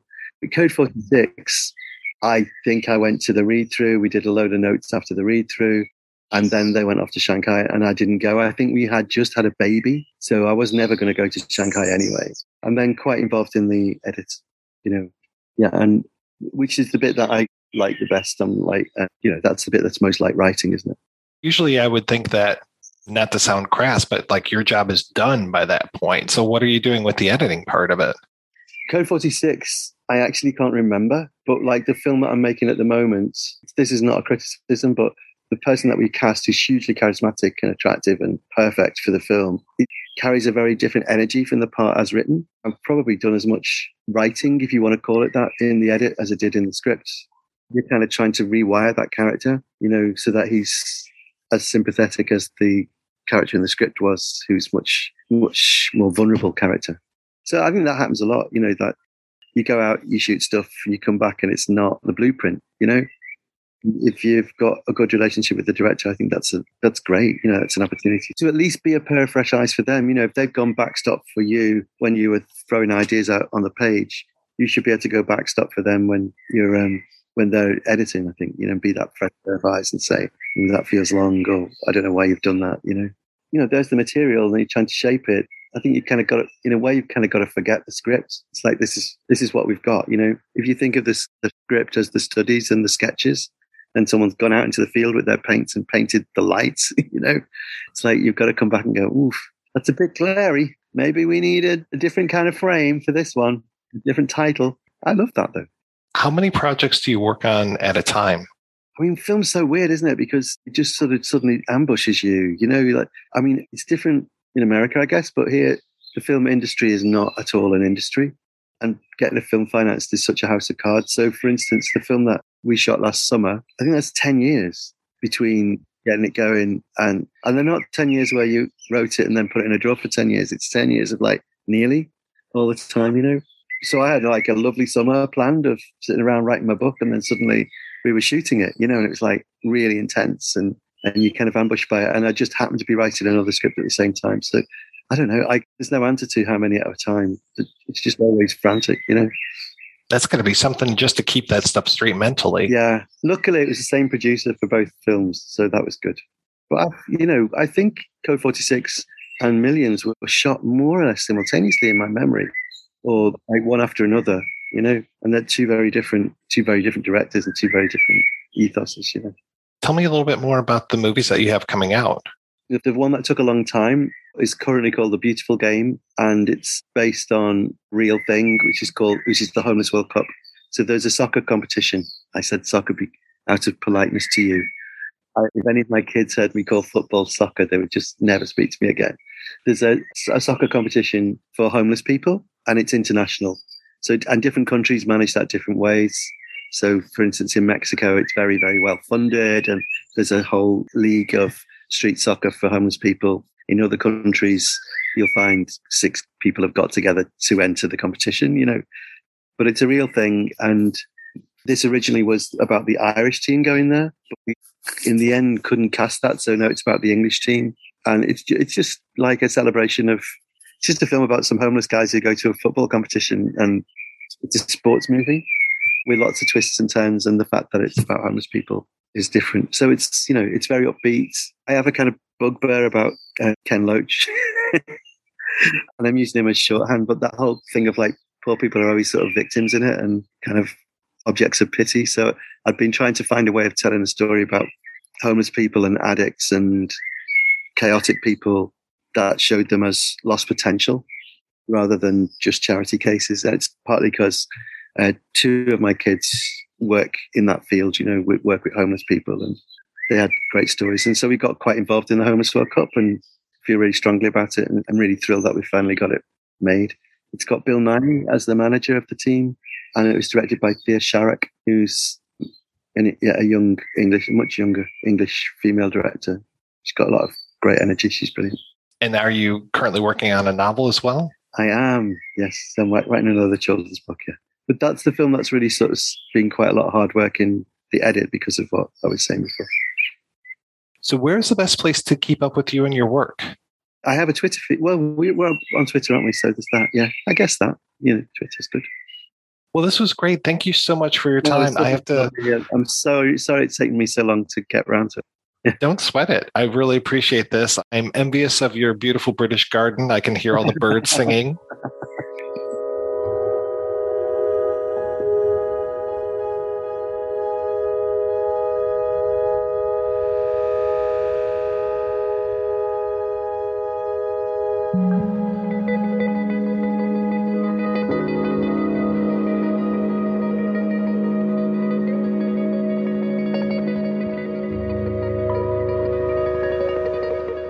Right, we are back and we are talking about Code 46. And I just kind of wrote down a list of some of the films that this reminded me of. We talked a little bit about some of them.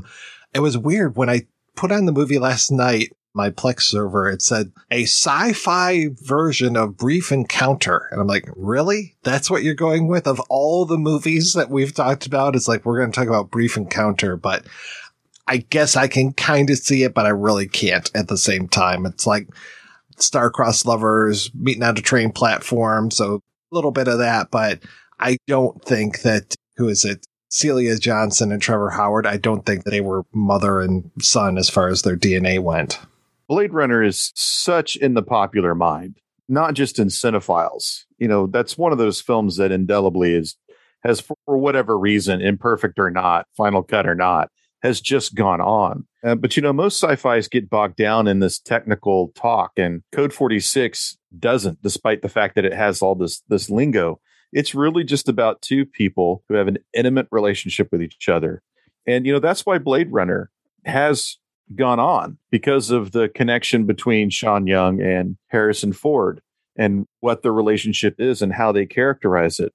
And I think that's why Star Wars has gone on. And I think that's why Interstellar succeeded.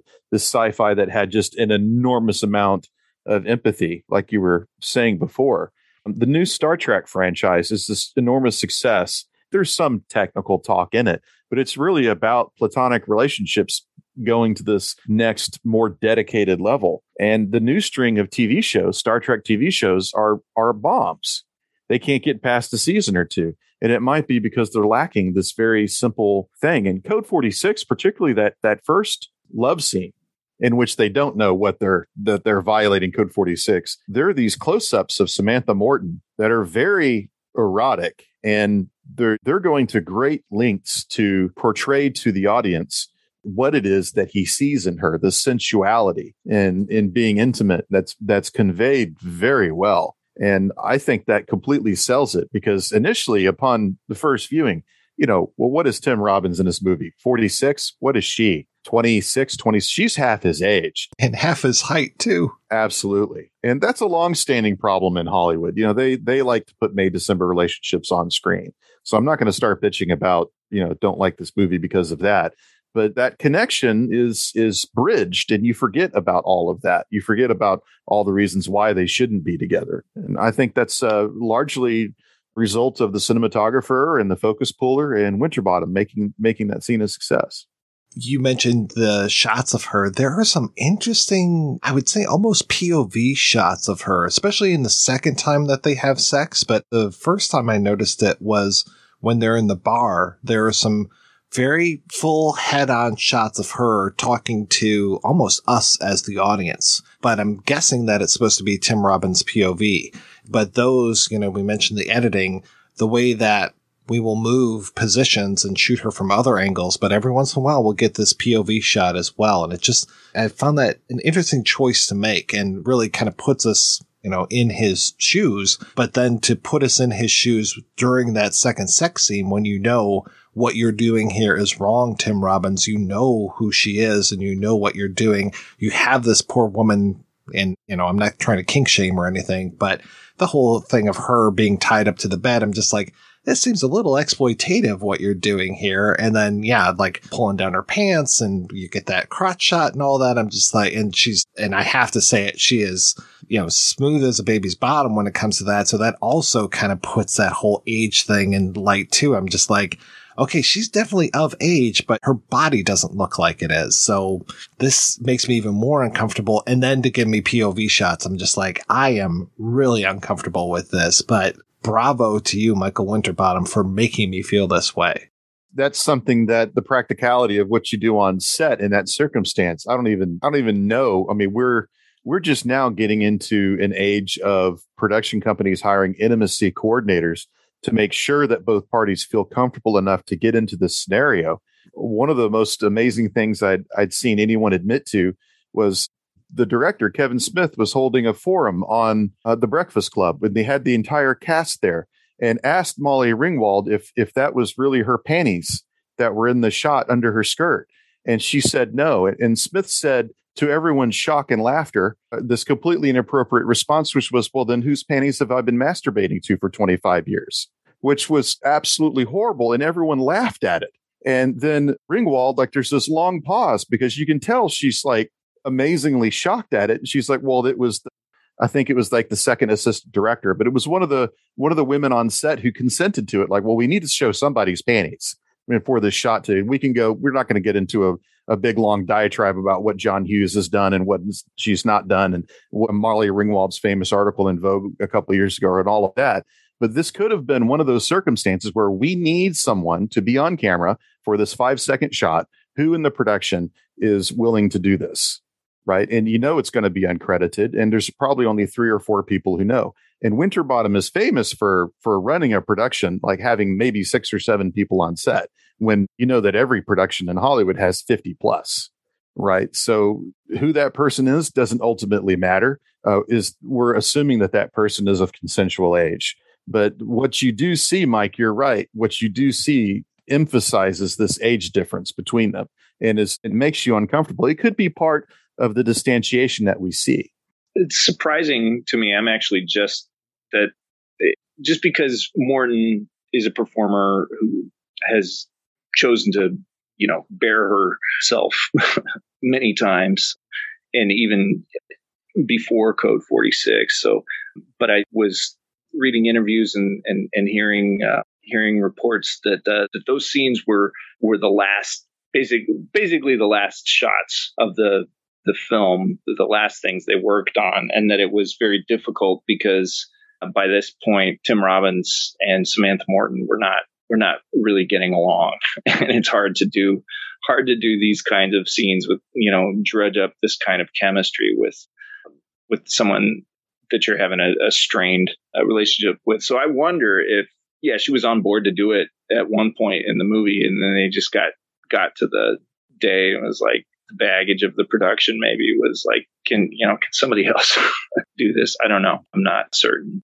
Well, that's even worse. If she pulled out day of or day before, that makes the search for someone willing to perform that duty even more desperate and probably not a good idea for that person to volunteer. This is actually the first time it's ever occurred to me in this podcast that it wasn't her. So, I mean, I think you're probably right that it probably wasn't the, because they did not show her face. There's a very distinct cut in there. But then again, this this movie is filled with cuts, so it kind of fits as well. So the editing style of this, I was very very happy with it. Yeah, it does that dream thing the whole time. Am I watching a dream? Whose whose point of view am I inside? And is it what's actually happening, or what they're imagining, or what they're trying to piece together in retrospect? I haven't seen that many uh, Michael Winterbottom films, but you guys have. What other ones would you recommend that I check out? Probably every one that I've seen. I saw Welcome to Sarajevo, I think, on VHS. I rented it in the mid 90s. And I'm one of those people, I'm sure I'm not the only one who did not understand the Yugoslav Civil War at all. But I saw a movie with Woody Harrelson in it, and it was it was about Sarajevo, so I went ahead and watched it. Welcome to Sarajevo. And I, I thought that was fascinating. Uh, ostensibly, it's about a British reporter who goes to Yugoslavia to report on the war and is this very professional journalist who's trying to do this very cutthroat job.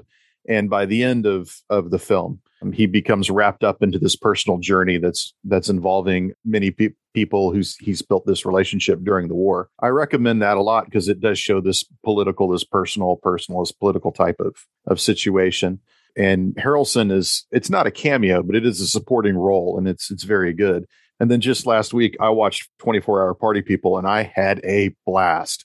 I thought Steve Coogan wrapped up Tony Wilson's character in a nutshell and how Tony Wilson for 20 years was the focus of the Manchester music scene. And it is filled with lines. Uh, my favorite one is is looking down at that poor soul from the Joy Division who who hung himself. And they later became, well, I think it was the Mondays or something. And but in 1977, he just couldn't take it and hung himself. And Steve Coogan is looking at this guy. He says, This man is the musical equivalent of Che Guevara. And you can think about that line all night. There were 20 lines like that in the film. And then, of course, I saw a cock and bull story as well, which was free on Amazon. I had a lot of fun with that. And Benedict Wong is in that as well. Uh, yeah, I think all this stuff with Steve Coogan is is worth checking out. The the trip movies are fun, but they're pretty light. Uh, I actually I really enjoyed The Look of Love and yeah, 24 Hour Party People, but I don't remember if it was Code 46 or it could have been his two Hardy adaptations, Jude and The Claim, really both blew me away when they were new. And I, I, think maybe I'd seen them before Code 46, but I hadn't realized it was the same filmmaker. In This World is, is pretty good, sort of a travelogue movie similar to Code 46 and the the uh, international borders being crossed and and by people on the you know very much on the outside. And his latest uh, that I've seen, The Wedding Guest with uh, Dev Patel, I, I liked that uh, a whole lot. I would I would recommend uh, any of those quite a bit. It's amazing to look at his output on IMDb or even on Wikipedia that the man's like an English Fassbinder. I mean, he he chews out a movie almost every year. It's it's amazing to look at. It really is. His output is impressive. What I see like 49 credits being listed right now. That's wild. Yeah, in the past 30 years. Yeah. You know, Welcome to Sarajevo was one of his first, and he did a lot of TV before that. I think I saw his version of The Killer Inside Me, and I seem to remember liking that one. I can't believe I didn't mention it. I really do like that one. And as a Thompson fan, I, I like it. And I know that several Thompson fans who don't don't care for it, but but I like that one quite a bit. And one that I just watched this week for the very first time, just trying to catch up on some of his other stuff, is Every Day, and that that really hit emotionally.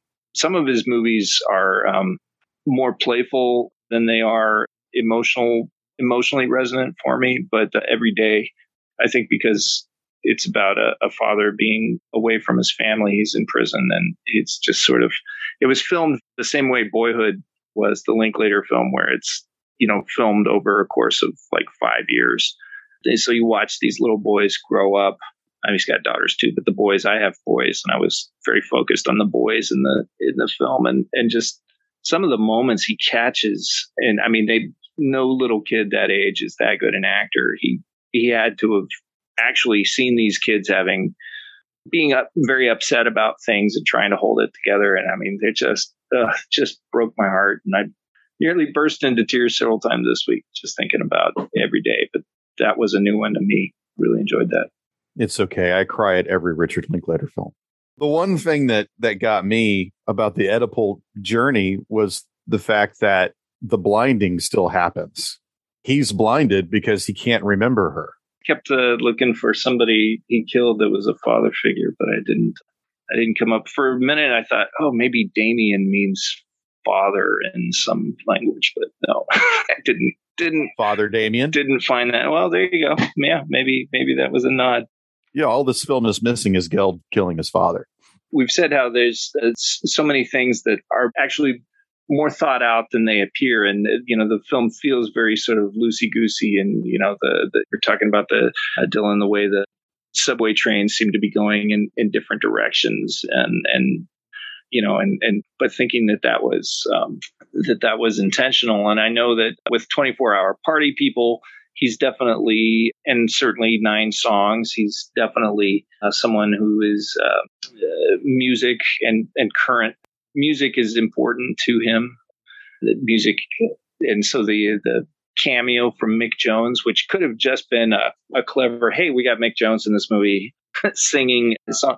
I thought actually that works on so many thematic levels to the movie. The song he's singing, "Should I Stay or Should I Go," is the tension of the whole the whole thing. And there's something too about between you know fate and instinct, and you know the Sphinx and Samantha Morton's choice to just live in the in the moment and be guided by her heart or instinct or you know him him being on these these synthetic empathy and and having that drive him the idea of a middle-aged man performing sort of live what made him you know very famous when it was young and dangerous you know and he's out on sort of a performing live is this you know high wire act where you got to nail it or it's going to be and but here of course yeah he's singing live but it's it's a recorded track and it's you know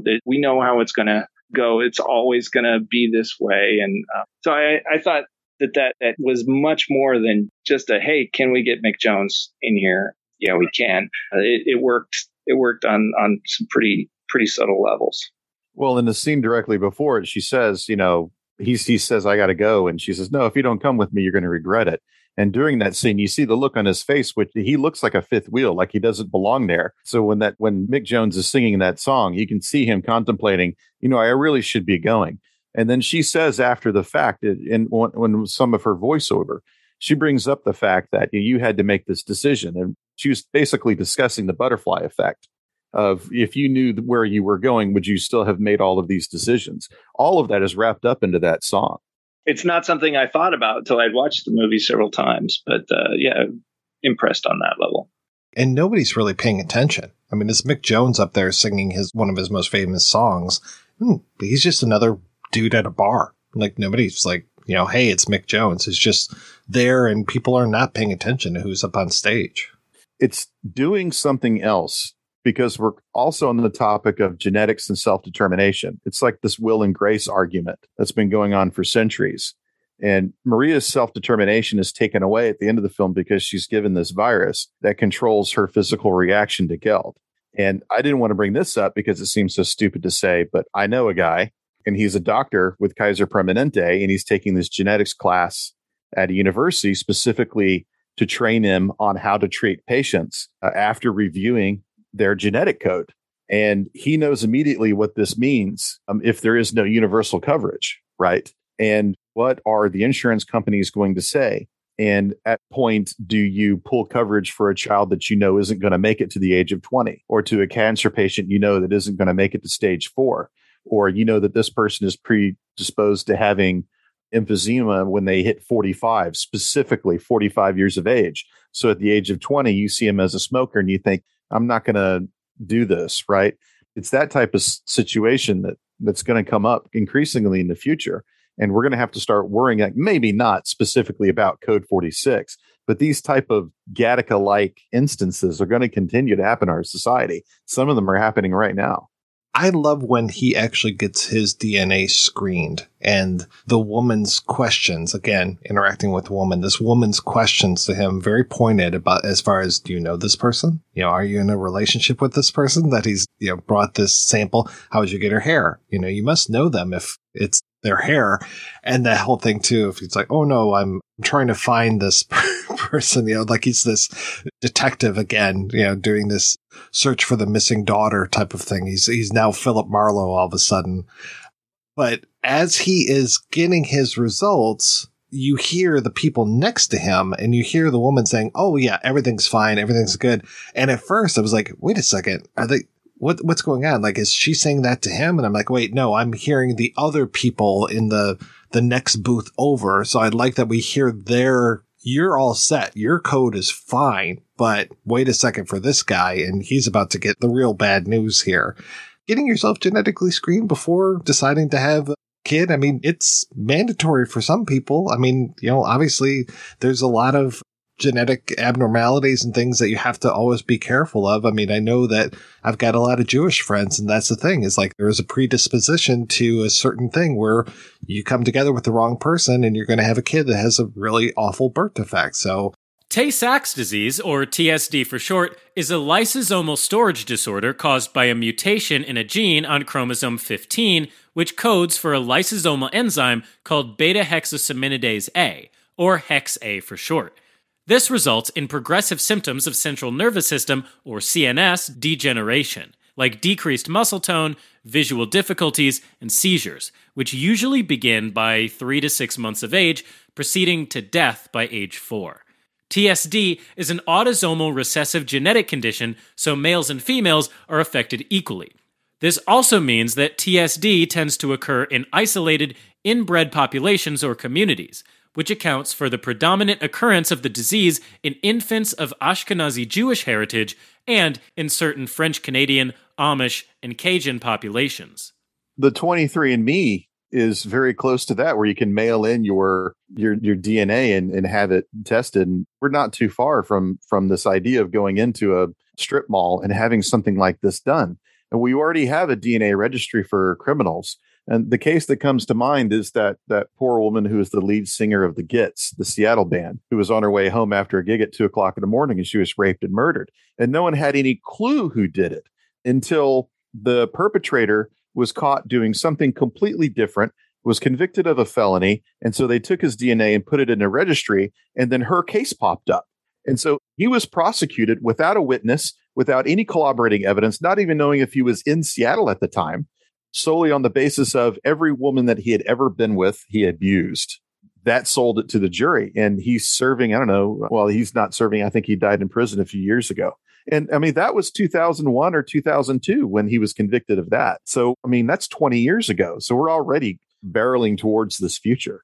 Mike, I did like that you said apps because it reminded me that these viruses, we call them apps. You know, they're they're not so biologically, you know, the the the William Gibson thing where it's it's the the tech that plugs directly into your body, but the um, but it uh, yeah, you, you got it. We got an app for that. We got a virus for that. We got a. Uh, it reminded me too of a Jonathan Lethem novel called Gun with occasional music, where um, people have an external. I mean, it's it's more like a Siri or something like that that they talk to, so they don't have to really have a memory or anything. They just they just ask Siri, "How do I feel? How do I know this person?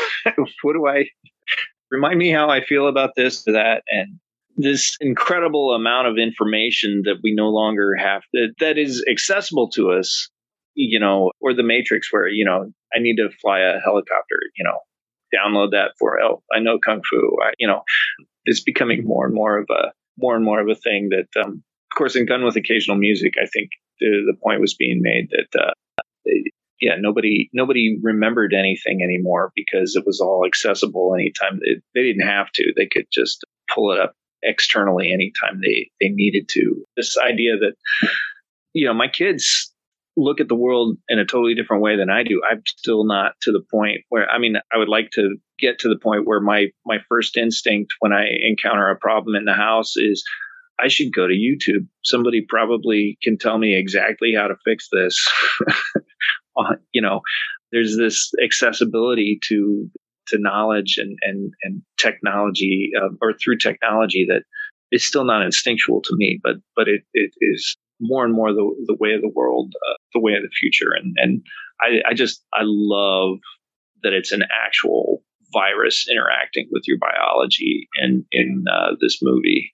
But yeah, essentially they just, I get an app for that. Well, that comes up in the Bourne legacy as well, right? Like, um, what's his name? Hawkeye, Jeremy Renner. He admits that he was not intelligent enough to get into the program on based on his his IQ, his intelligent quotient alone. Uh, but he had the physical regimen that fit, so they gave him a virus for the for the physical side of it, and it and it burned through and it took.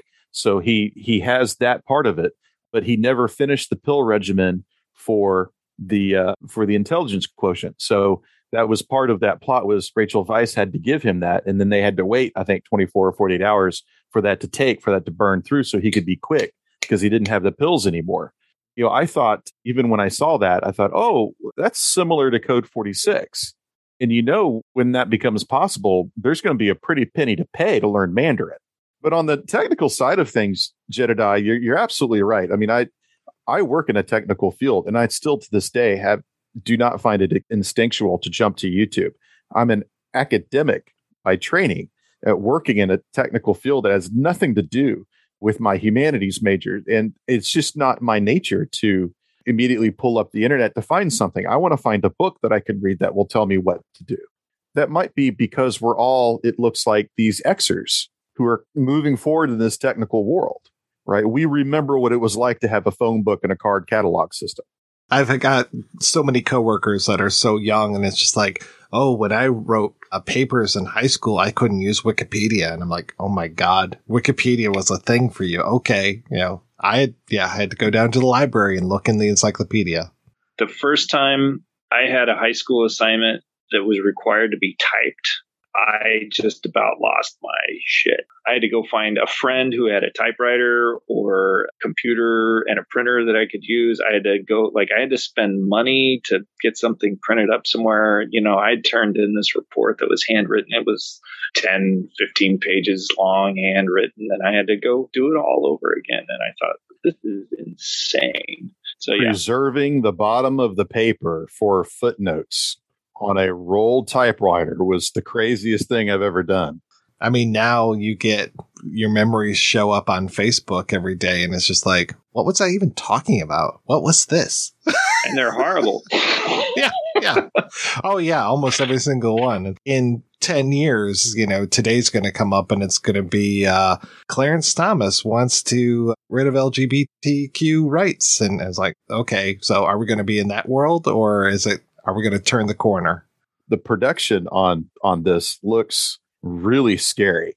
And I saw that interview with with Tim Robbins where he talked about how they had to jump out of a van and shoot something on a sidewalk and then jump into the van. And I mean, that sounds really cool, but he looked traumatized by it. He said there were a couple of days there that were really sketchy. Now, I'm assuming that they were doing this in Shanghai because that's where the majority of those, those opening street scenes are. And of course, in China, like anywhere in China, you can get mobbed really quick if you're famous.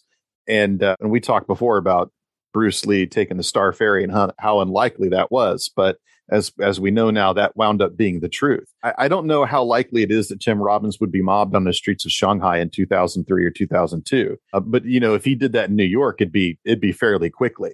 And in New York cares about about film permits. Look at Looking for Richard by Al Pacino back in the early 90s when he did that documentary where the cops come by on camera and say, shut it down now.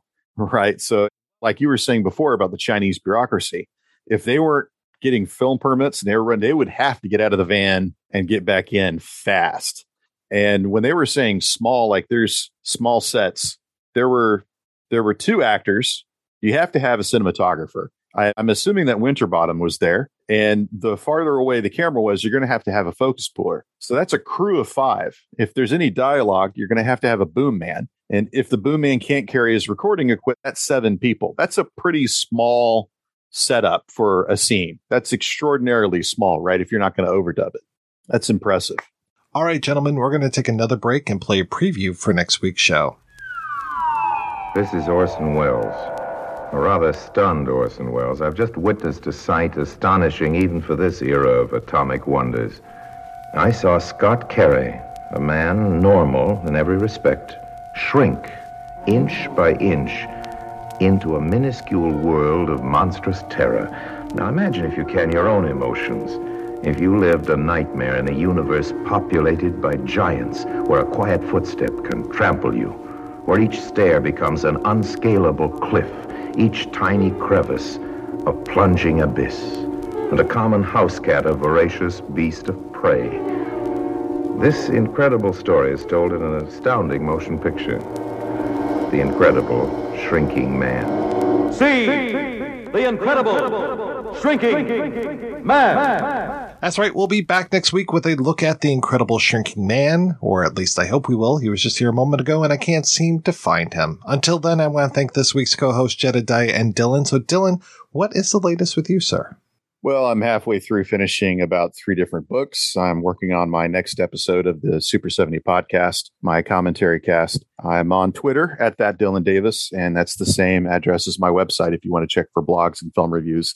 I'm also on Letterboxd.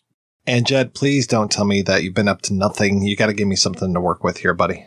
I'm trying to figure out how to use this phone that I'm talking to you on. This is my very first cell phone. My son is going to college in a few weeks, and I wanted to be able to use a cell phone by the time he left the house. So that is my project. I don't have a computer anymore. I've just got this thing. My tweets look like shit because I can't type with my thumbs. But um, yeah, you can find me on Twitter. Uh, I'm not going to say much because I can't. it's so laborious a, a, thing to send a tweet anymore. Uh, but you know, hopefully in a couple few months I'll get better at it. Pretty soon you'll be voice to texting. That's what I do a lot. Oh dear lord. Yeah, it's pretty scary. Some weird stuff shows up on screen. Yeah. Thank you so much, guys, for being on the show. Thanks to everybody for listening. If you want to hear more of me shouting off my mouth, check out some of the other shows that I work on, like The Shabby Detective, Dreams for Sale, The Life and Times of Captain Barney Miller, or Rankin on Bass. They are all available where finer podcasts can be found. Thanks especially to our Patreon community. If you want to join the community, visit patreon.com slash projection booth. Every donation we get helps the projection booth take over the world.